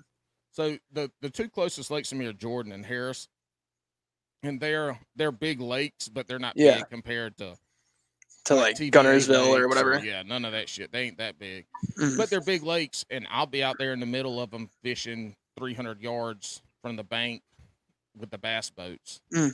Um, and we do have a lot of smaller lakes around here. They've got some really good fish in them, but you know, I just I like the challenge of being able. To, I like the challenge of going out to those bigger lakes, trying to find those fish and fish for those fish.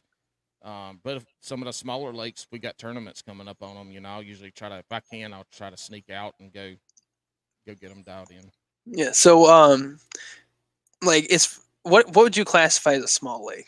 I, I, this I'm building up to something. I, I have I want to interject at some point, but I just want to see like what do you classify as a small lake, like acreage wise? I can't. I'm trying to think of Shearon Harris because this considered a a lake, but it's a small one. I Mhm. want to say fishable water. Fishable water on Shearon Harris might be around seven thousand acres, and I could be wrong. So somebody, somebody correct me if I'm I'm wrong. But it's it's like fishable water is around seven thousand, maybe somewhere.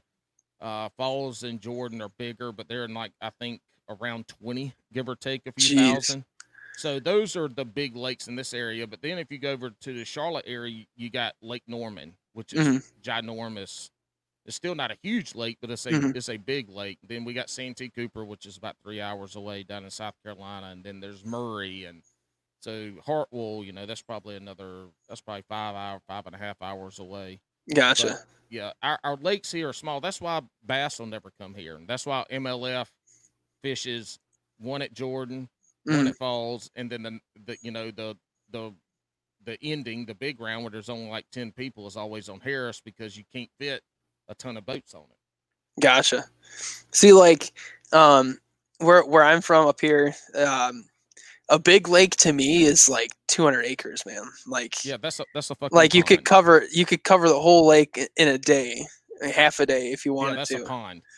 yeah, like we don't we don't we, like, we have some lakes that are probably a you know a thousand plus. Like, yeah, um, but I mean, as far as a lot of local people in my area, like the biggest lakes in this area are 300, 300 acres max. Um, there's some chains of lakes where the, like like one of my favorite places to go on my John boat. There's um, a handful, like half a dozen lakes, and they're anywhere from 100 to 200 acres apiece. And you can kind of go and fish a different lake or whatever, kind of go back and forth in between channels to different lakes and stuff. But Mm. as far as like full fishable acreage, is still less than a thousand for that whole chain of lakes. You do have the Great Lakes up there too. You do, but you don't take a John boat out there Why people take kayaks on them?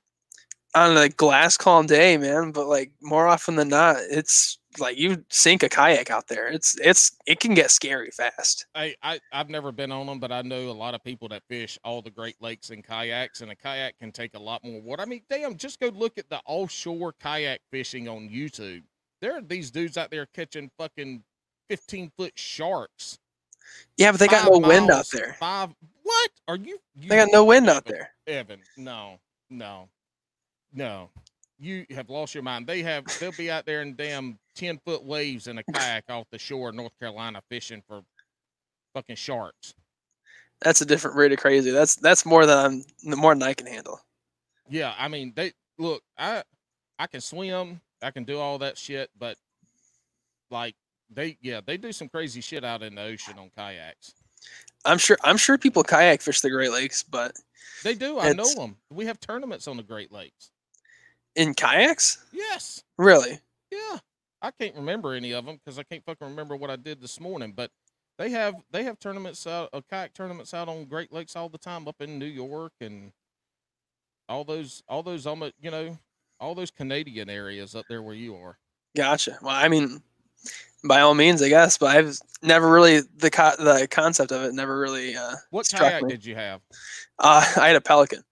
Yeah, see, that's why your ass wasn't out on the Great Lakes kayak fishing because you were in a fucking pelican. And Yeah, yes, your life would be in danger probably five feet from the shore and in that. yeah, and it was only a ten footer, so it wasn't anything Oh, yeah. substantial. you were on a cork. Like if you Yeah. tied a line to the front of your kayak and like you were a little bobber out there.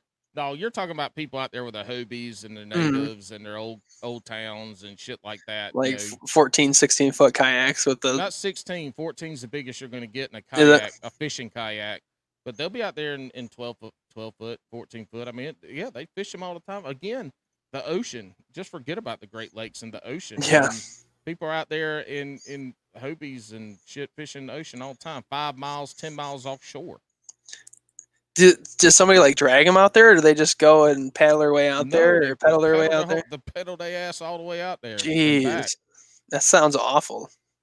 that sounds terrible. you must be fat like me. Um, I mean, I, don't- I don't miss a meal, man. I don't I don't go hungry very often. There you go. Yeah, man. the- Look, the kayak. The, if you were to get into like a Hobie PA 14 or a Hobie PA 12, two foot longer than your 10 foot Pelican, Mm, like you can stand up and pee. You can stand up and, and do circles and jump up and down.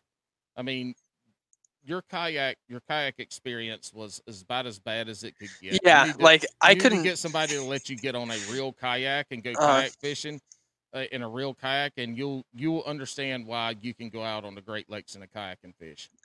Yeah, and um, like I couldn't shift my ass the wrong way, or I'd freaking tip right over. Right. Like it, it Yeah. that's that gets scary if you're not And, careful. you, and when you had to pee, you had to go to the shore to get off. To Mhm. pee. Yeah, I couldn't even like get up on my knees or anything. Like Yeah, I, I, I don't. Yeah, no. yeah. No, you see.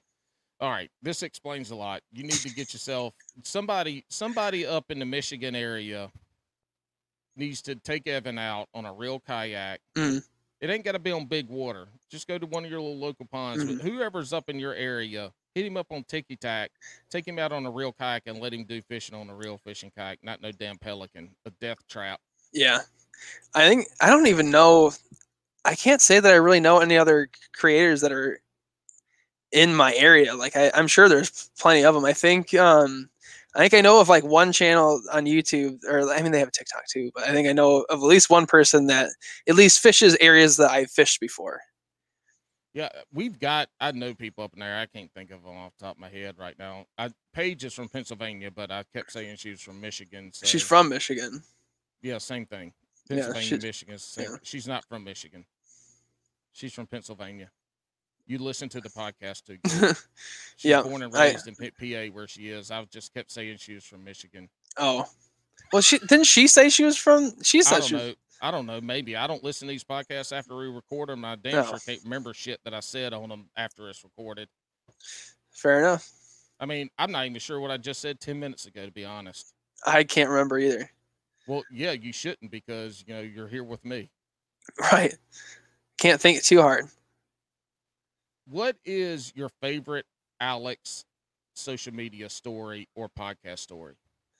My favorite Alex story. Mm-hmm. God, I don't know. There's, I, I kind of just like, you guys are kind of just like I, I sit there and just listen to it, but I don't, I can't say that there's a story in particular that really struck with me. Like, I don't know. I just, If that's a tough one. Listening to the podcast, if there was one thing you would change about the podcast, what would it be? Um, I mean, if it were, if it were me, like I'd probably talk a little bit more about fishing, but that's kind of your whole thing is you don't talk that much about fishing. So like it kind of it would take away from your brand. We had we had we had Jake on that Jake and that episode drops tomorrow, which would be the 18th of August, and we talk nothing about we talk a ton of fishing about the Susquehanna. That's true. That is true. But we still do talk about fishing. We just intermi- intermingle it Intermingle everything else.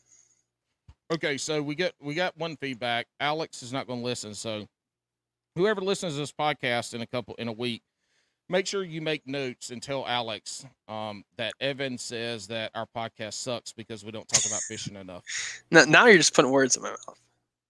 No, I took them out of your mouth. Did you know?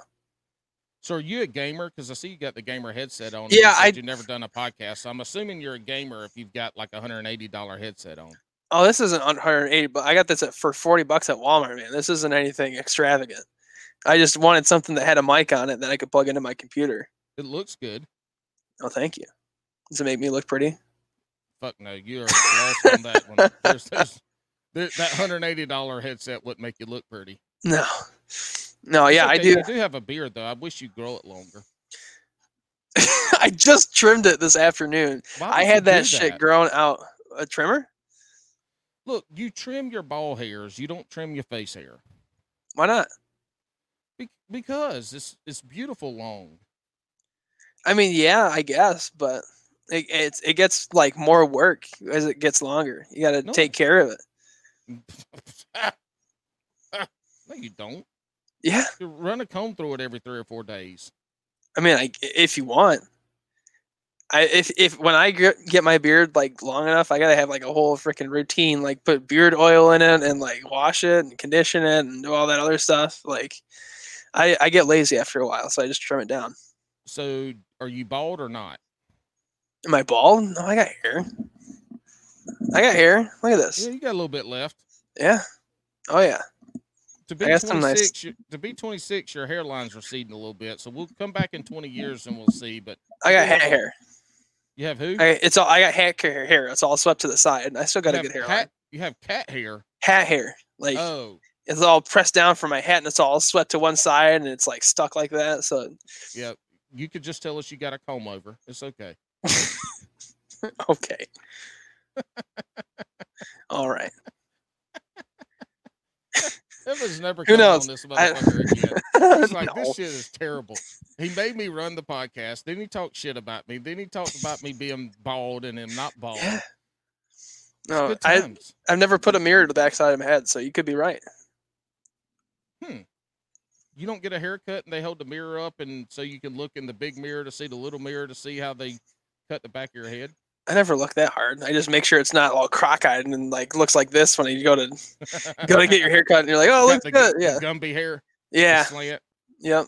I just got my hair did. I took me and Carter to get our hair cut last Friday, a week ago tomorrow.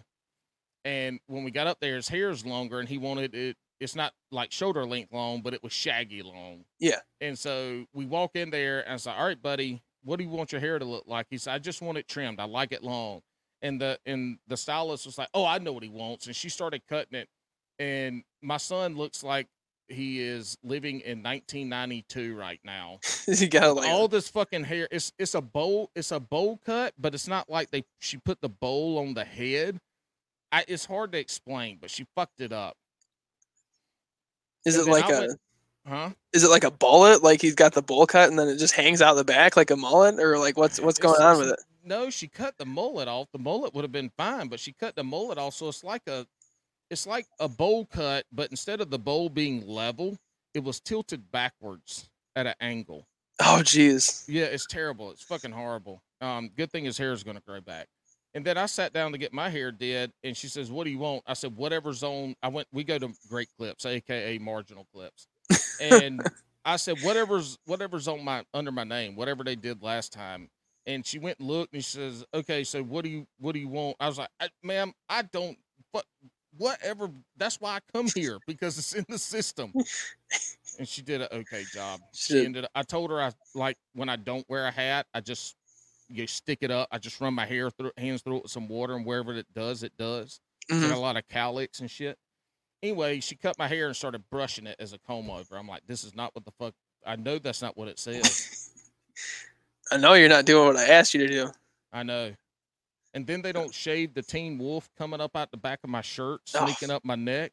I'm like, man, we got to get that hair up off of there, dude. We It's like half the reason you go. I know the greatest part of a haircut is when you lean your head forward and they use that really close razor Uh huh. and, they, and they do the back of your neck. Oh my god, that's the gr- greatest thing ever. So the only reason I get my haircut is Yeah. they shade the back of my neck. I don't feel it rubbing on my t-shirt when I'm walking around and all that other, all, all their shit. Well, I don't know now. I don't have a carpet on the back of me. It's just hairy. Are, No. Are you, are you one of these northerners that you know, No. took your shirt off and jumped into water? You like a chia pet just got wet and dried out? no, uh, not yet. Maybe someday. What's your favorite lure to throw? Favorite lure? Yeah, I mean, I'm a I'm a big big big Senko guy. I've you got said that earlier. So Yeah. you, is it you wacky rigging it or just a Senko is the Um, lure and you don't care what you do with it? I am a pretty staunch weightless Texas rig guy. Mm. So get a offset shank, Gamakatsu, two out hook, and I'm I'm pretty specific to the four inch Senko. I know I know a five inch is probably standard most places, Mhm. but I'm a, I I like the size down.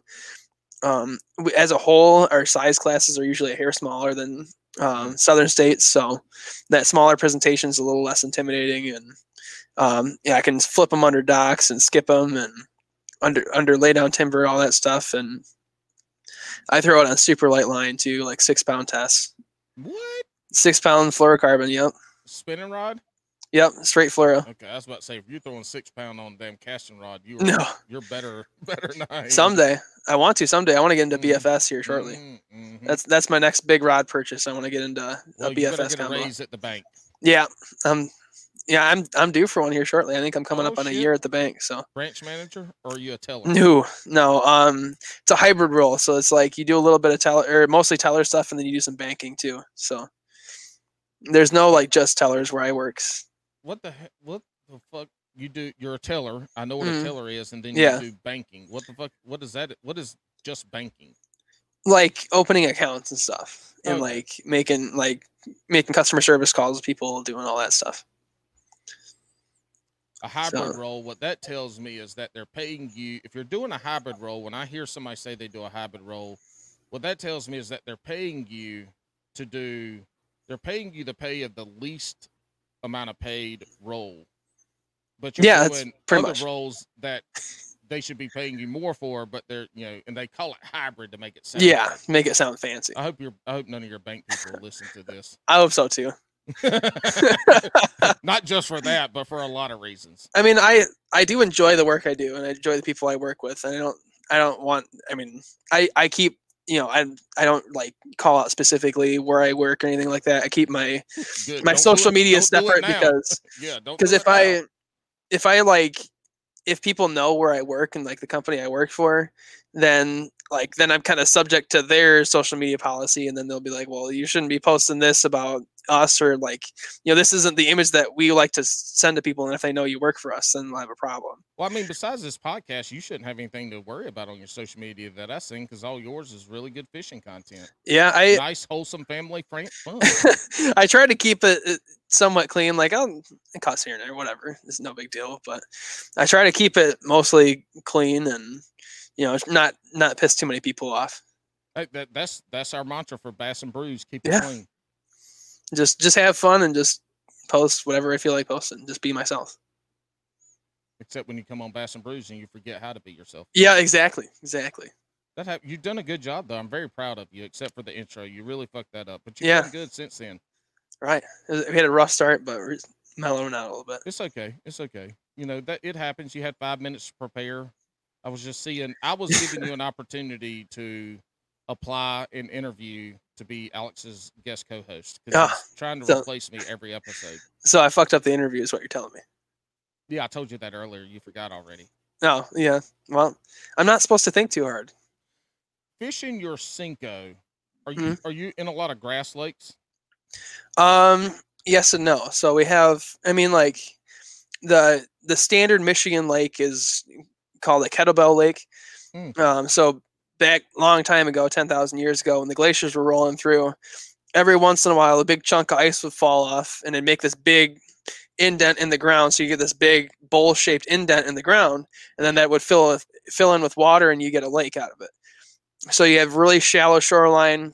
Um, the first you know hundred yards of shoreline is a max of like six to eight feet of water, and then all of a sudden you just get these sheer cliffs down into anywhere from twenty to sixty feet of water, and it's just a big open bowl out in the middle. So uh, most of the time I'm fishing that senko up shallow in those, and sometimes there's grass mats, sometimes it's just like a carpet of you know weeds or whatever the hell's on the bottom. Um, and so it's kind of pretty open, but it's still shallow. Um, so a lot of times I'm just flipping around docks or up against like rock walls, break lines, whatever. You're fishing a lot of a lot of natural lakes then, or man-made Yes. and natural. Um, we don't have a lot of reservoirs up here. Like it's mostly natural lakes.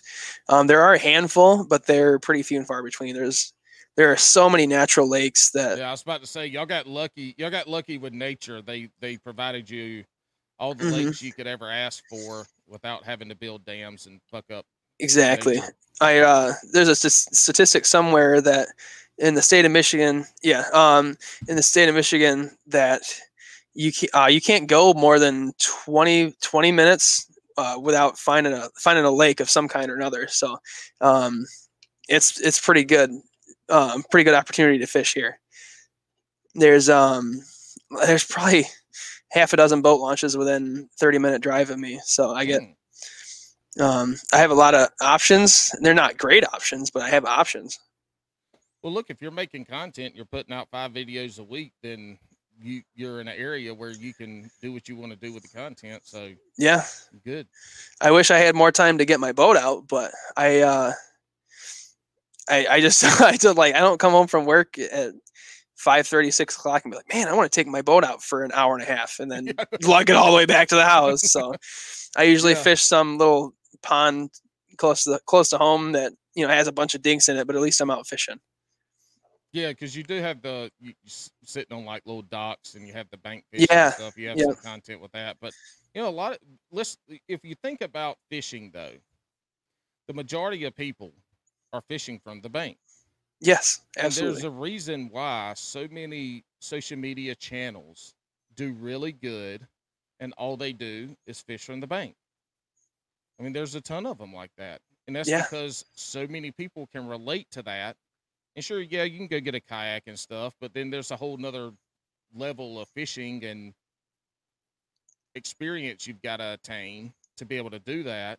But then it is you can go spend an hour, thirty minutes. Uh, Mhm. you know, Bobby Roast Beef from Jigs and Bigs talks about going and fishing for thirty minutes off the bank all the time. I yeah, would like, never do that shit. Fuck that. I hate that. If I can't go out there for more than four hours, I'm not going fishing. I totally get it, man. I, I, I mean, like working the hours I do, like I don't have four hours to go and go somewhere. Like I, I get home and I get changed, and then I go out to my spot, and I got two hours before it gets dark out. So it's kind of, Mhm. it's just the way it is. But I mean, weekends obviously I have more time when I'm not working. But Yeah, that's. I mean, most of my fishing is done on Saturday and maybe Mhm. Sunday morning. And up until July, about the only time I went fishing was for tournaments, and then July I got to get out some more. gotcha.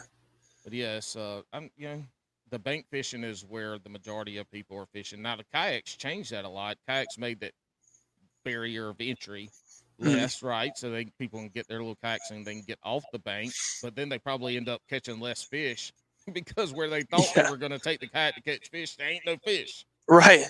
Um, and that's the, that's the other thing I liked about kayak fishing when I had my kayak is that I could take it somewhere that is uh, like a bank fishing only place and put my kayak in there and get to those fish that have never seen a lure before or not been fished in that part of the lake before. They're not expecting people to be in that area.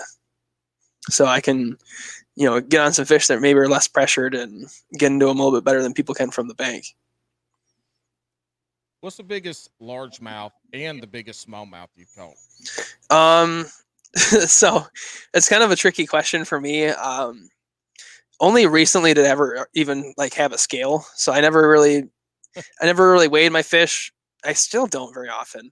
Um, fish I've weighed, I probably haven't weighed a fish more than four pounds. But um, if we're talking inches, my best bass is probably, it's definitely over 22. I'd say 23, 24. Damn. Um, that's out of- gas bass. That's not a private water though. That's like a like a farm pond or whatever. all right. Hold on, Public on. public water, public water. I'd say twenty two. Okay, okay. I don't give a fuck if you're fishing in your grandpappy's koi pond that's got a 24 inch bass in it. You catch a 24 inch bass. If you catch a big fish, you caught a big fish. Yeah, Like, absolutely. People get all up in this shit. Oh, you caught that out of a private pond. I don't give a fuck. That bitch is still 24 That's still inches. big. That's still cool as It's shit. still a big fish. I don't give a shit where you caught it. You caught a big fish. You know what? Did you catch it? No, you didn't catch it. no. So I don't give a shit about where you caught a fish. Catching big fish is catching big fish. I don't give a damn what you do. So don't don't down don't downplay your damn big fish catches by saying big water and little water. We've already been through the big water and little water stuff. Your big lakes are like ponds to me. Yeah, exactly. So it doesn't matter. Um, actually, my PB smallmouth was out of the St. Mary's River, which is the connecting water between Lake Superior and Lake Huron. Can, all right, show us where Superior and Huron is. So this is the we're we're gonna get two hands in now. It's getting Okay. serious. All right, guys, So we got- listening. He's holding up his right hand. Yep, My right hand is the lower peninsula, and then you've got the upper peninsula up here. And right here, where my index finger is, at the tip of my in- index finger, is where Sault Ste. Marie is. And then you've got Lake Superior to the north up here, and then you've got Lake Huron to the the west or the east. I mean, All right, so guys, if you hold up your right hand and then hold up your left hand and you Uh, put your left pointing finger on your right middle finger, Lake Huron is your pinky. yeah, Yeah, is your pinky. my hands are backwards. Yeah, I- yeah, yeah. yeah, so it'd be- backwards. If Why you do it this put way, your hands like that. All right, put your right hand up with your palm facing away from you. Yeah. And then you put your left hand up with your palm facing away from you, and put your left index finger on your right middle finger, and Lake Huron is your pinky finger. You you got it backwards. Flip your. uh, why do I have it backwards? I'm from here, man. There you go. There That's you go. this is how you do it right here. No, oh my God. Whatever. See, you're Anyway. Look, you could never, you can never move down south and ask for directions anywhere. You would be lost because in the south, when you ask for directions, nobody knows the name of the road. Nobody knows the exit numbers. They tell you to go to the big pine tree somewhere between two and five miles down the road. Take a right at the big pine tree, and you're going to go past four mailboxes. And then you're going to have Jim Bob's trailer on the left that's missing the window in the front door don't stop there. Go two trailers down and then make a left. After you make a left, you just keep going, keep going, and you'll know. And when you get there, you'll know.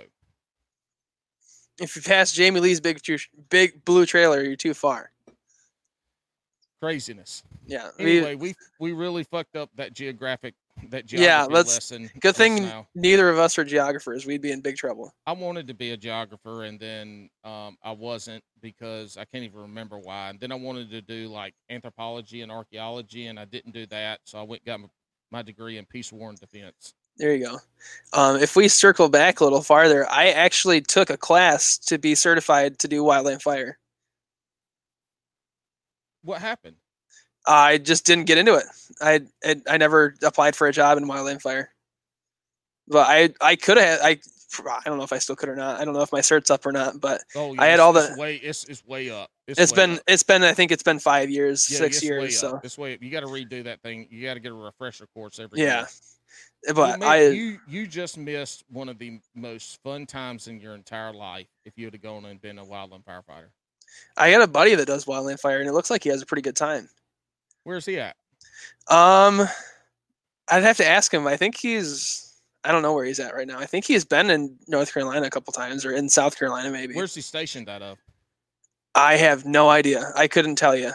I, Is I there a Huron Manistee National Forest up there? he's um there is up here in Michigan. Yeah, there's Huron Yeah. Manistee. So that's where I was in the White Cloud Okay. Baldwin. Um, was Huron Manistee. He he's out of state now, but when he was in Michigan, he was out of St. Ignace in the UP. So, Will, Okay, if you're think- listening, hello. I think that's I think that's Fish and Wildlife. Uh, it, it was uh, I think it was U.S. Forest Service. Or was it? Yeah, Yeah, Forest know. Service. I don't, I don't, I can't even put my hands right to show people where Lake Huron and Lake Superior are. So I have no idea. Man, Say you missed, you missed a good ass time. I'm telling you, it, Yeah. it- it is, it's not as, da- it is very dangerous, but it's not quite what people see on the news. But it is. no, but I mean, you, it it, is has its moments, but in in I mean, most of the time you're just patting down backburn and stuff like that. So, I mean, it's Hmm. not it's not always at the front lines, you know, high octane danger, danger. Yeah, but when you're there, there's nothing like it. Well, there's some Yeah. stuff like it, but you know, there's there's not many things like being on the on the on the on the front lines of a fire. It's, good times, exhilarating. Yeah, oh for sure. Can There was- spell, can you spell exhilarating? Um, sure. Do you want you want me Yeah. to or what? yeah, Yeah. that's why I asked. Um, E X H I R I L. Or no, yeah. No, start No, over because start over. You talk too fast. Okay. slow down. So E X I L I R A T I N G. Boom. You know, you know who can't spell exhilarating? Alex. Alex. This motherfucker used to try to spell words, and then now I say, "Can you spell it?" And he'll go, "No," and just move on. I'm I'm a pretty good speller. I, was- I had like an eighth grade reading level in fifth grade. I had that shit unlocked. Did you ever win the spelling bee? I never participated. Oh my gosh, we you could have been a national treasure. Probably. I could have stolen the Declaration of. Independence and everything. You missed your calling. I know. You could have been national spelling bee champion, and been on Bass and Brews. You'd have been the first ever. Could have. Could have.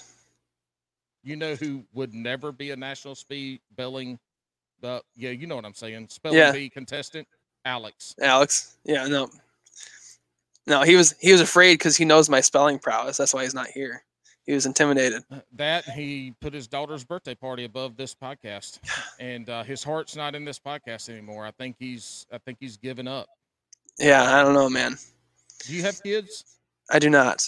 Do not do have not. them. Nope. Don't Nope.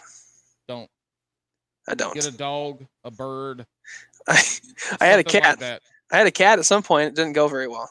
Wow, what happened to your kitty cat? Um, so I found I so I worked for the DNR for a little bit um, in the wildlife division, and I was on a on a like a state hunting hunting land, and I found this cat. Somebody had dumped it on the side of the road, and I brought it home. I had it for about six months, and then it had a urinary tract blockage, Oh no. and I didn't have five grand to fork over to clear the blockage, so we had to put it down. Aw. It was like an, it was like an eight month old cat, man. It was heart wrenching. Mm-hmm. So I love I love animals. I Mhm. love kitty cats. I just love animals. And yeah, we've had some cats with UTI issues, and you have to change your food up. You got to buy them a Yes. special UTI food, Mhm. and and so yeah, that's oh that sucks. Kitty cats are so nice. I love. I, we got I got a little cat now called Little Caesar, and the story you go. is is when I was in South Carolina, I was doing a construction job, and the it was a physical therapy clinic, and right beside it was a Little Caesar's Pizza, and I walked out one day, and there was this little kitten, and he was eating the like half of a Little Caesar's pizza somebody had thrown out the back door. And I went to go, I was like, and went up to it and it ran Yeah. off. And so we put some canned cat food out the next day, and that was gone. And then one day, a day or two later, I don't remember, somewhere Mhm. around there, a couple days later, I'm in there doing work, and it's just me. All of a sudden, I see something run out the corner of my eyes because it's got the back doors open. Because we have no electricity. It was hot as fuck. Anyway, it was this cat, and it was running through the clinic. I'm like, shit, he's gonna be pissed on it. I gotta get this cat out of there.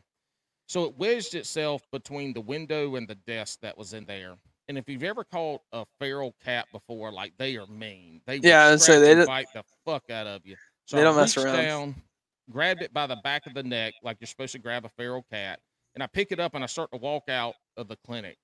And and it's looking at me, side eye me with the not hissing, not spitting, nothing. So I put it put it in my arm and I start petting it, it starts purring.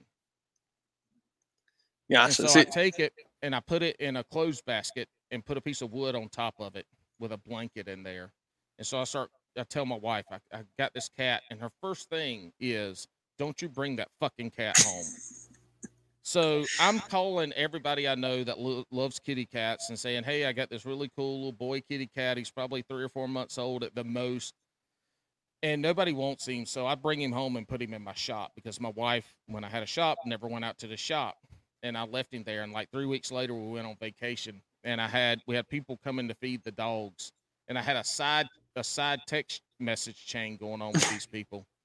Hey, take care of the cat. This is where the food is. Blah blah blah. And she picks up my phone to text him and hits that that one that one. and sees I have the cat. Anyway, we named him Little Caesar, coolest cat ever, squirrel killing machine Oh, jeez, and I he bet. was a, he was a shop kitty. And then we moved to North Carolina. He lived with my mama for like a year and a half, two years, and then we just got him about a year ago now. We brought him back home, and he's been he's been so wonderful. He's he's a cool ass little kitty. Yeah, cats are cats are cool as shit, man. I I live in an apartment right now, so I don't have I can't really have a cat right now, but I do have a I have a, a snake at home. Oh, I've got a- snake. Um, it's a it's a rat snake. It's actually an albino, so it's like it's like a white white and pink snake Hmm. because they have they don't have any melanin pigment in their in their body, so it's all white and pink and stuff. Um, it's about five and a half foot long rat snake. Oh shit, that's a good sized rat snake. Yeah. There. What do you feed it? Um, I feed it small rats right now at its Live or size. dead? Um, I frozen thawed, so like I buy them frozen, then I thaw them out and feed them to them. Why not live? Um, so feeding snakes like live live animals, it, it runs a risk of injury because uh, they're alive. Obviously, they can defend themselves if they want to. So if you if you're feeding your snakes a live rat or whatever, you know it's gonna scratch it up or it could bite them or something, cause an injury. So it's it's if you can get them onto f- you know pre-killed f- food, it's a lot better for their health as far as like their safety, I guess. Um, and it's easier for them to to eat it if it's not thrashing around and doing all sorts of crazy stuff. I'm Um, assuming it's cheaper and easier to have a a a bunch of frozen rats. In yes. Oh, by far. Trying to keep a. No, then you have a snake, and then you have a rat. Farm. Yeah, you have a rat farm that you got to take care of all these trying to keep- rats, and then Yeah, like it's and then you and then you then bring you've a got more pets than you really wanted to Yeah. begin with. and then you bring a date home and you're like and you know the fucking rats got out while you're out on your date you come home to have a good night after your date and fucking rats like help me catch gets in the her- rats Gets in her car and there's one in her purse that jumps out and she's in the car and she crashes. She never want to hang out with you again. No, you're on I, tiktok being like so let me tell you about my tinder date that i had last night. Right. we got home everything was going great. We got in the house and uh, he showed me a snake and then he was going to show me where all he kept all of his rats that he fed a snake with and there was no rats in the tank. They had all Oh. gotten out would- you know what? You would be tiktok famous for all the wrong reasons.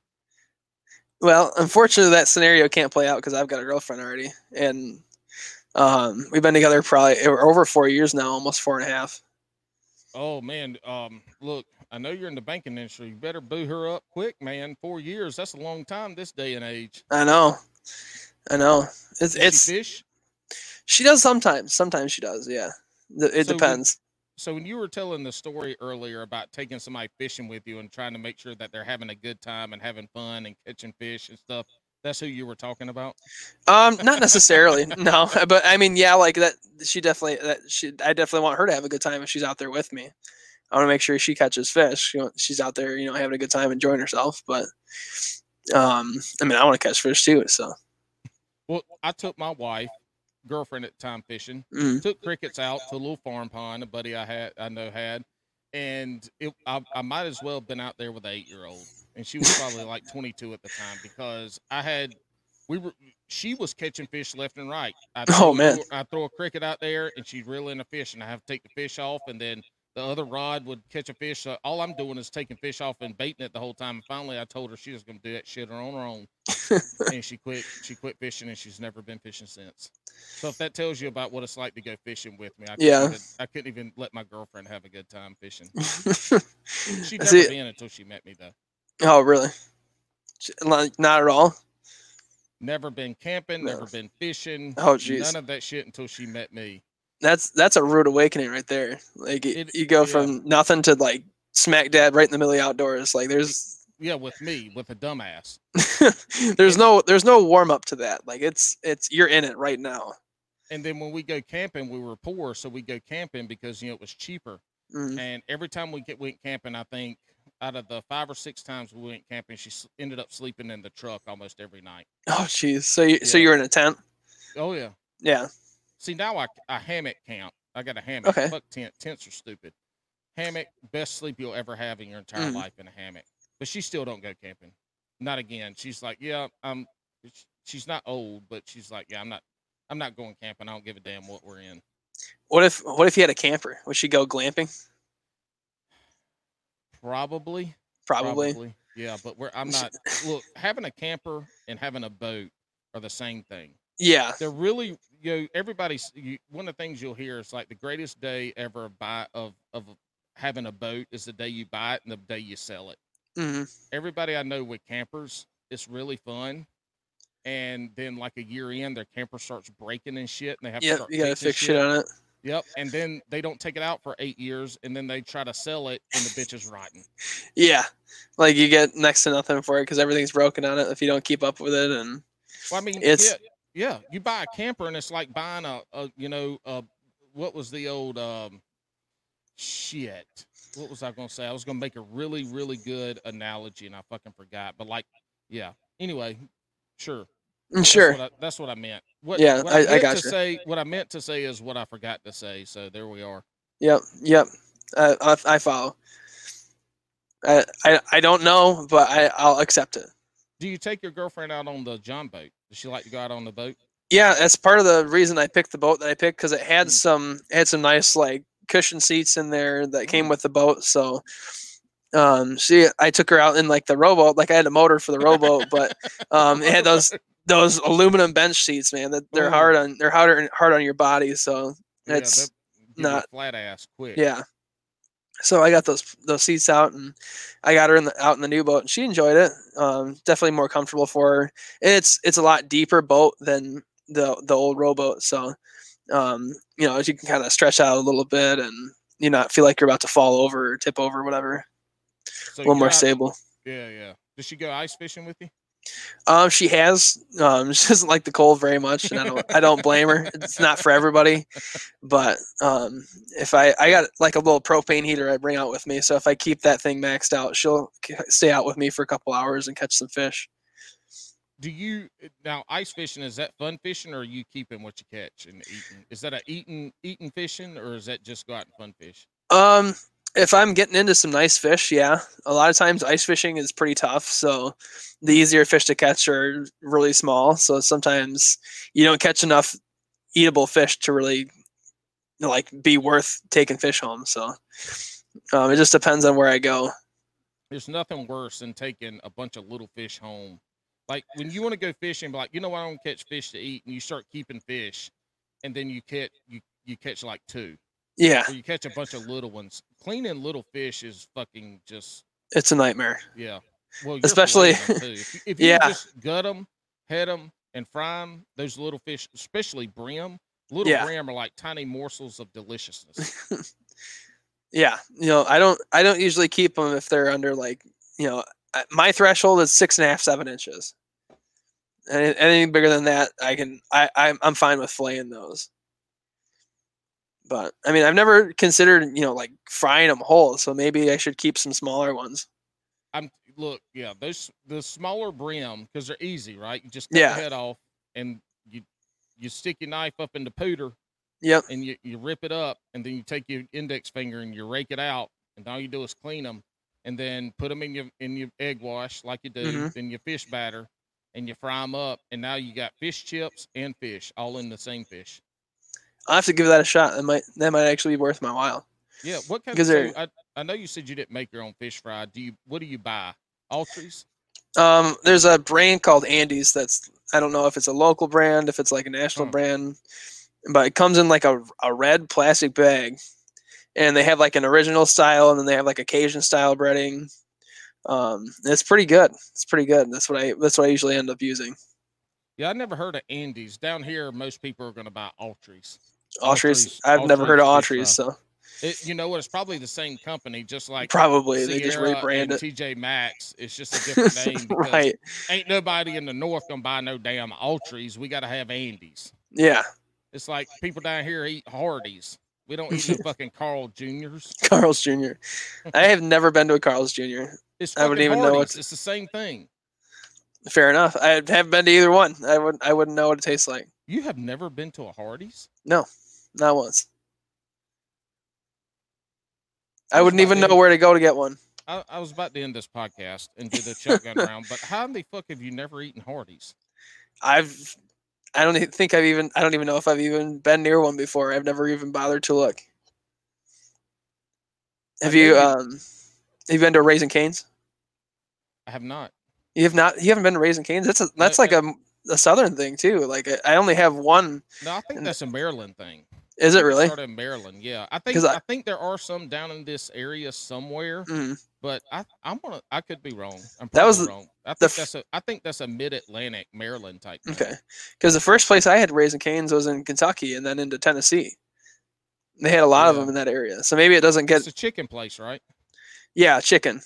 So all right, well, all right. When you get down here into the Carolinas, you get into Bojangle territory. Okay. So they probably they probably Yeah. they probably run the run the territory and say get yeah, out. Bo, Bojangles, Bojangles about some of the best damn chicken you have. A lot of people won't know this, but Hardee's used to be a chicken place. They didn't Oh, start really? really into the burgers until the early 2000s when they they were like the first fast food restaurant to cook Angus burgers. But Hardee's was a chicken joint, and they used to have the closest you could get in fried chicken to like grandma's or Meemaw's fried chicken. Hardee's was about as close as you got to like the home cooked fried chicken you could get, and then they got the Angus burger thing and quit with fried chicken. Really? Just just quit cold, cold I guess not cold turkey, cold chicken. I don't know. I don't know. Tell you, they they ruin it though. That's a shame. If you ever get down here, get you some Bojangles. It's delicious. I'll bet I could find one up here somewhere. I don't know if it tastes the same as it would down there, but Hey, used to in the early 2000s, Bojangles stopped in Georgia. Once you cross into the Florida line, there were no Bojangles anymore. It's pretty much like Georgia, South Carolina, North Carolina, I think Virginia, maybe some Tennessee. Really? Yeah, it's changed a lot now. They everywhere. Well, if I get down there next time, I'll have to have to find some Yeah, Bojangles, some some, Bojangles. authentic Southern Bojangles chicken. Yeah, there you go. It's Cajun Cajun Bojangles. Cajun. Bojangles is Cajun chicken, but it originated in North Carolina. Make no fucking sense, but here we are. Gotcha. So, have you, being from the South, do you do like a lot of boils and stuff, like shrimp boil, or is is that more of like a a Louisiana thing?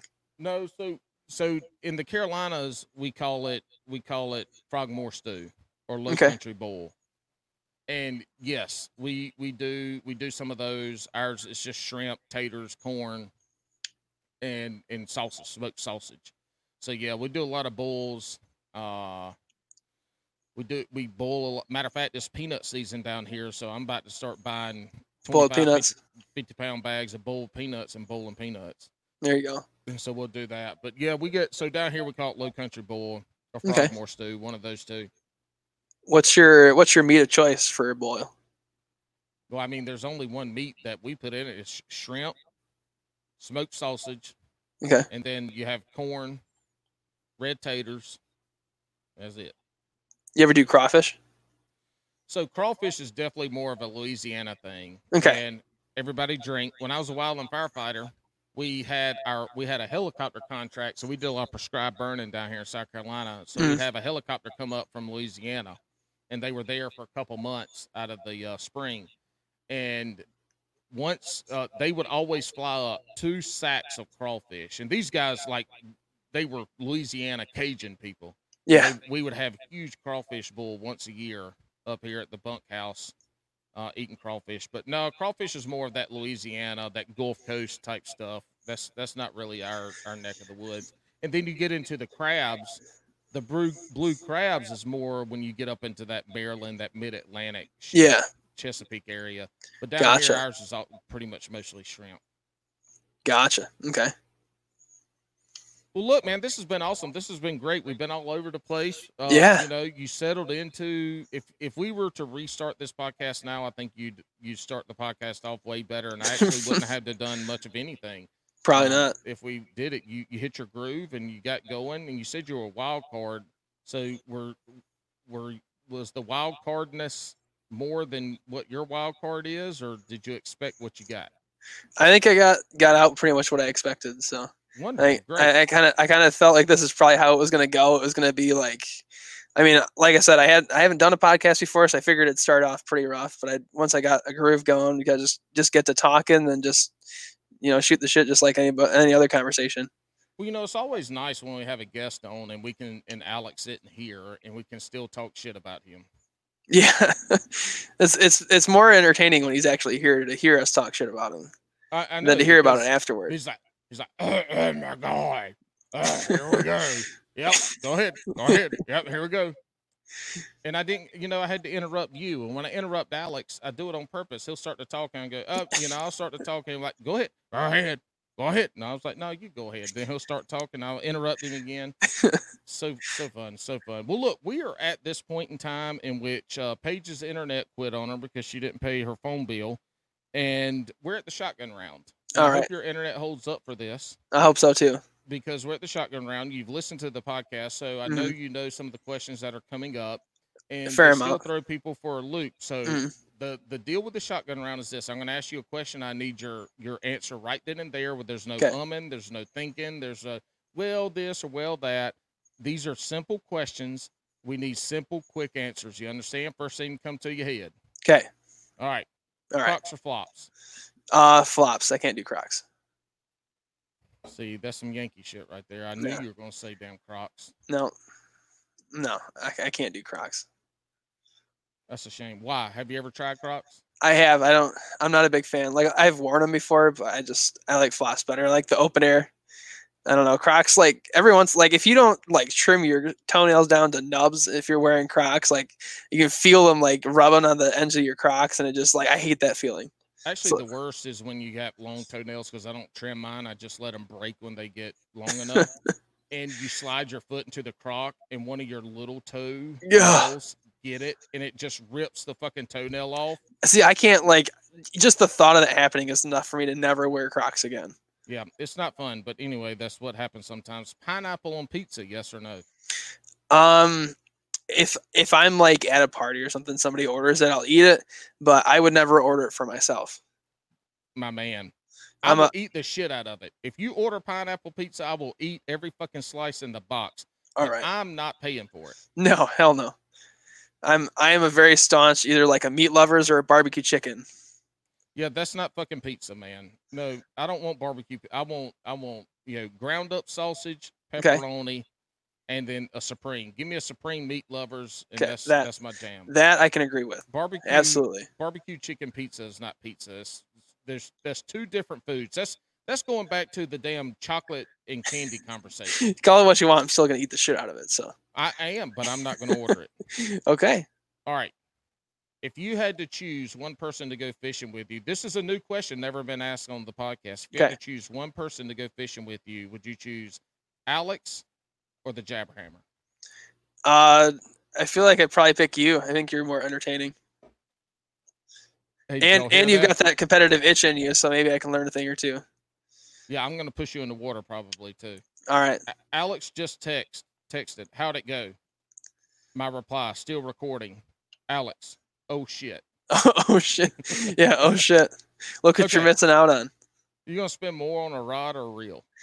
See this, and I was actually thinking no, about this. no, no, no, no, no, no, no, no, Nothing? No. We No, can I- about it. I have an after. answer already. I already have an an- answer. okay, answer it, and then we talk about it. Okay, so my my answer is from experience. I spend more on my reel. That's that's my purchase history. Is I spend more on my reels. Um, if it like if I'm thinking about it in the moment, I'd probably purchase. I like I would think I'd want more in a rod, but in like I kind of want to make sure that my reel has quality components. It does exactly what I want it to do. Has the right gear ratio. You know, it's um, gonna last me a while. So I've been in if, based on the reels that I've bought in the past, I spent more on more on a reel. We I've heard that more from anglers in the north because they want reels with less plastic parts in them because Yes. of the cold temperatures. Is is the explanation that we've gotten from people in the north that deal with you know super cold temperatures when they fish a lot. But you say keeping a reel longer. I probably kept rods longer than I have reels because the reels that I have that are very old, I don't use anymore. Yeah, they just they get obsolete. They get obsolete, and you know they they start shit needs to be replaced on them. I've never had a, a rod where I've need to you know replace anything on them. Like they're, they're still there, but technology changes with rods Absolutely. quickly over the last 10 to 15 years. And so my older rods, when I started fishing with some newer shit over the last couple years, I'm like, God damn, these fucking rods suck. And they were Yeah. good rods back in the day. I was say you look at you look at a hundred dollar rod even 10, 15 years ago versus a hundred dollar rod in today's money. Like you're getting way more. Yeah.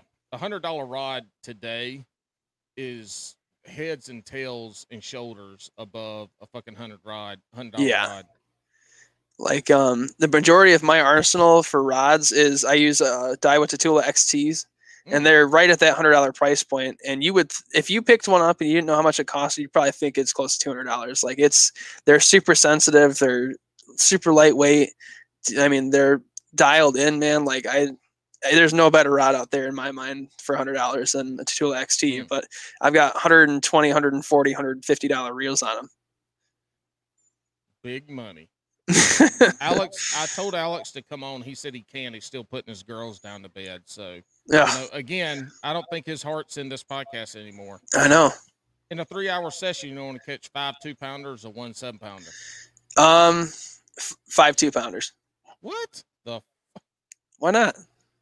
You've never caught a seven pounder. Don't need to. Well, if you caught a 24 incher, unless that thing was like spawned out right after spawn, that bitch had to be close to seven. probably i um the reason i say that is like i mean like yeah a seven pounder is awesome like freaking legendary status but at least if you go out and you catch five two pounders you can say you put a pattern on them and you found something that was working I feel like that'd be more of a personal victory for me than going out and catching one fish in an eight hour period. And it might have been the biggest fish I ever caught in my life. It was that was it. Is all you got. So you put a pa- you put a pattern together to catch the hardest fish to catch in the lake. To me, is more is more better than putting a pattern together to catch five two pounders. So are you, you're starting to sound like one of those big swim bait guys. Well, no, I don't even throw big swim baits. Here's a good story though. I went fishing with a buddy on his bass boat a couple, two or three weekends ago, and it was the same thing. He's like, "What do you want to do?" It's like, "Nah, man. Like, I want to, I want to go fish with you because we fish a lot of same water. He does tournament fishing anyway. He fishes, he catches fish different than me. Anyway, Yeah. we're out there first 30 minutes throwing a square bill. I, I catch a good one. Mhm. And I, I thought I was hung for a split second. And I'm like, oh, that's a fish. And then it's coming in. I said, this feels like a good one. And I tell him, I was like, man, I think this is a good fish. I said, I don't think it knows it's hooked yet. And so we get it, we get it, get a little bit closer, and then it, it realizes that something ain't right Yeah. and it starts pulling drag. And I'm like, yeah, this is a good fish. So he nets, ends up being six and a half pounds. Oh wow. And that was the only fish I caught the whole day was that one fish. And but I told him first 30 minutes, I was like, if I don't catch another fucking fish the rest of the day, I'm my day is made. And then later that day, it was a tough, tough day of fishing. We went and Mhm. fished uh, these old uh, railroad pylons that are underwater. I throw my drop shot out there. I get a bite. I set the hook, and it, it's pulling. And all of a sudden, it goes. Zzz. Like I've caught a lot of big fish on my drop shot. I have never Yep. had one do that. Well, it got us wrapped around all these pylons. And Oh, coming off. I mean, who knows? That bitch could have been 2 Mhm. pounds. It wasn't. It was a big. It was a big fish. And it's an area where he's caught big fish too. I wish I could have. I wish I could have landed it, but I caught a six and a half the day that morning. So I was Yeah. good. So you're good to go. Yeah. I can I can see both perspectives, but just Yeah. off off the top of the dome, I'd say five Well, two and pounders. that's that's all we need off the top of your dome. I mean, you know, you got hair now, but that dome's gonna be probably be bald in ten years. Come back We'll to see. us and we'll see. Both my grandpas still have a full head of hair, so Oh, then you're good because you know your hair, at least on It's the men's hereditary. side. Yeah, the men's side comes from your your mom's dad's. hair. correct. So yeah, so if your if your grandpa on your mama's side got a head full of hair, you good to go. Yep. He's got maybe a little bit of a thin spot, but other than that, he's got you I mean you wouldn't tell if you weren't looking at him from the back. Me, me and Alex are both hairy ass motherfuckers, so we good on hair for a while. I know go. the answer to this. You've already talked about it. We're going to ask it anyway because it's part of this. Wacky rig or Texas rig? Text rig all day. I know it. You already said it. Wait, I- unweighted. I have I have stuff for wacky rig. I've used it, but like if it's not a Neko rig, I'd probably just say Texas rig. slow jams or hype music. Um, God, I'm gonna say hype music. All right, so we got It is because we're talking about on the way to the on the way to the boat ramp, right? Well, that's what That's- the fuck that's the Alex context of says. the That's- question. no, that's Alex's context of the question. Okay. Mine is What's your I'm like I'm simple. I'm a simple man. I Mhm. just you know that that Alex always on the way to the boat ramp. Sometimes I say that shit. I don't know. Fuck, this is his. He's supposed to be asking these questions tonight, not fucking me. But he ain't here, so I'm asking the way I want to ask him. We got 15 years difference in me and you. What is That's right. your What is your definition of a slow jam or of, of hype music? Um, I mean something that just No, no. know, I need a band or a band, a, an example. Yeah, Um, an example. What? How else do I ask that question where you don't start going into a diatribe? So I guess hype music, I would say like a Led Zeppelin versus a Grateful Dead. Some some old school, old Even- school classic rock. I'm just using two bands from the same era that you know have two stark contrasts in their in their vibes. I guess. Would you consider Fleetwood Mac hype music? No, Do you like Fleetwood Mac? I don't listen to them personally, but I, I don't think I would complain if somebody put them on. If you had to choose to spend a night with Christine McVie or uh uh shit, I fucking just had her name in my head. Um um the other one from Fleetwood Mac. How the fuck do I not how do you know what I'm saying though? If you had to Okay. choose a night to spend with Christine McVie or the other one in Fleetwood Mac, who would it be? Uh, I don't even know either of them, so I couldn't tell you. Britney Spears or Christina Aguilera? Uh, Christina. Ah, you like a freak. You I don't know, man. Do you know who I- they are? Yeah, I know who they are. Okay, I was just making sure. You know, I'm not that young. have you ever eaten beaver? Uh, the animal, no. Animal, live- no. You live in like an area with tons of beaver. You never had one. I've had some off the wall shit, but I've never had beaver. It's delicious. I've I had like guinea pig. You ha- what? Excuse me. I've eaten guinea pig.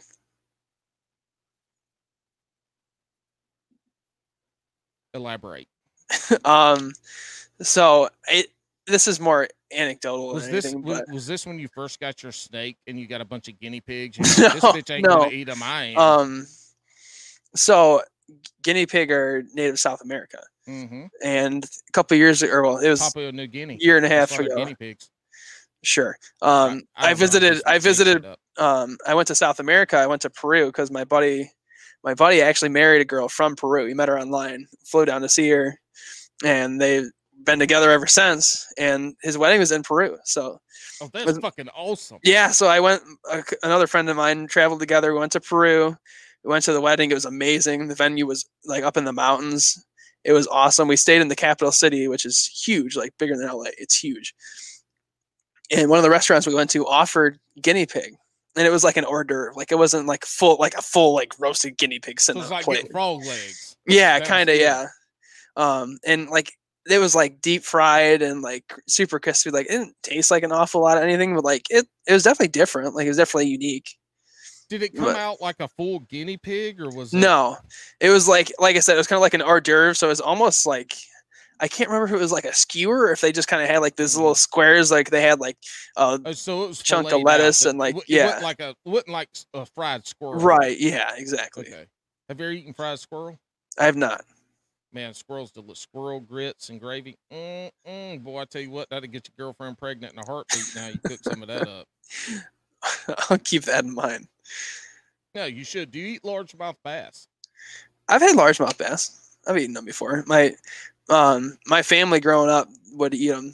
We go when we like I said when we had our cottage, like we'd go to the lake and Um, everything. yeah, my grandpa would go out in the morning. Like they, my grandma would specifically ask us to keep bass, so we'd go Mhm. out and keep our limit of bass, and then we'd go out, get up and clean them, and then we cook breakfast, and then those bass, the fillets would go in the fridge, and then at night we'd go and eat them for dinner.